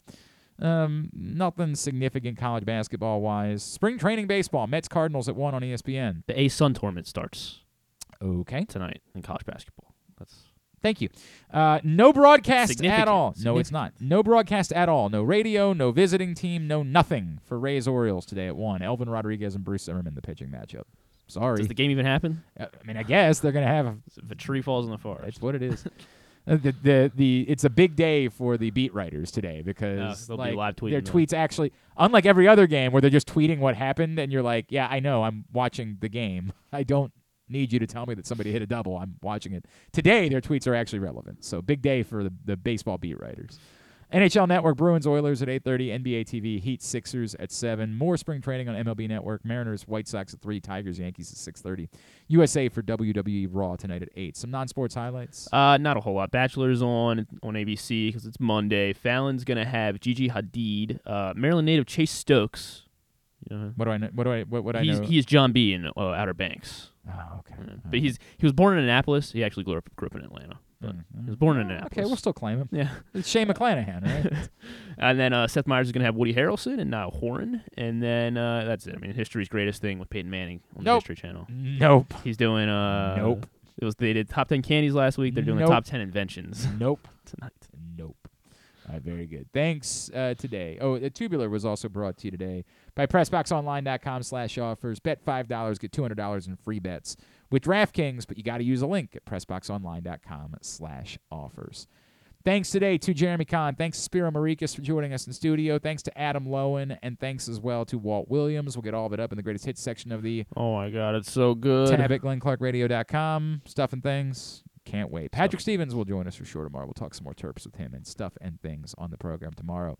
Thanks to everybody at PressBox, all of our great sponsors and partners, including the Baltimore County Police Department, Problem Gambling, Royal Farms, the Costas Inn, Maryland Jockey Club, Birdland Sports, your local Toyota dealer, buyatoyota.com. Thanks to Griffin at Griffin_Bass is how you can follow him. Follow us, Twitter, Instagram, and TikTok at Glenn Clark Radio. Have a great Monday evening. Go Morgan, go Coppin, Duke sucks.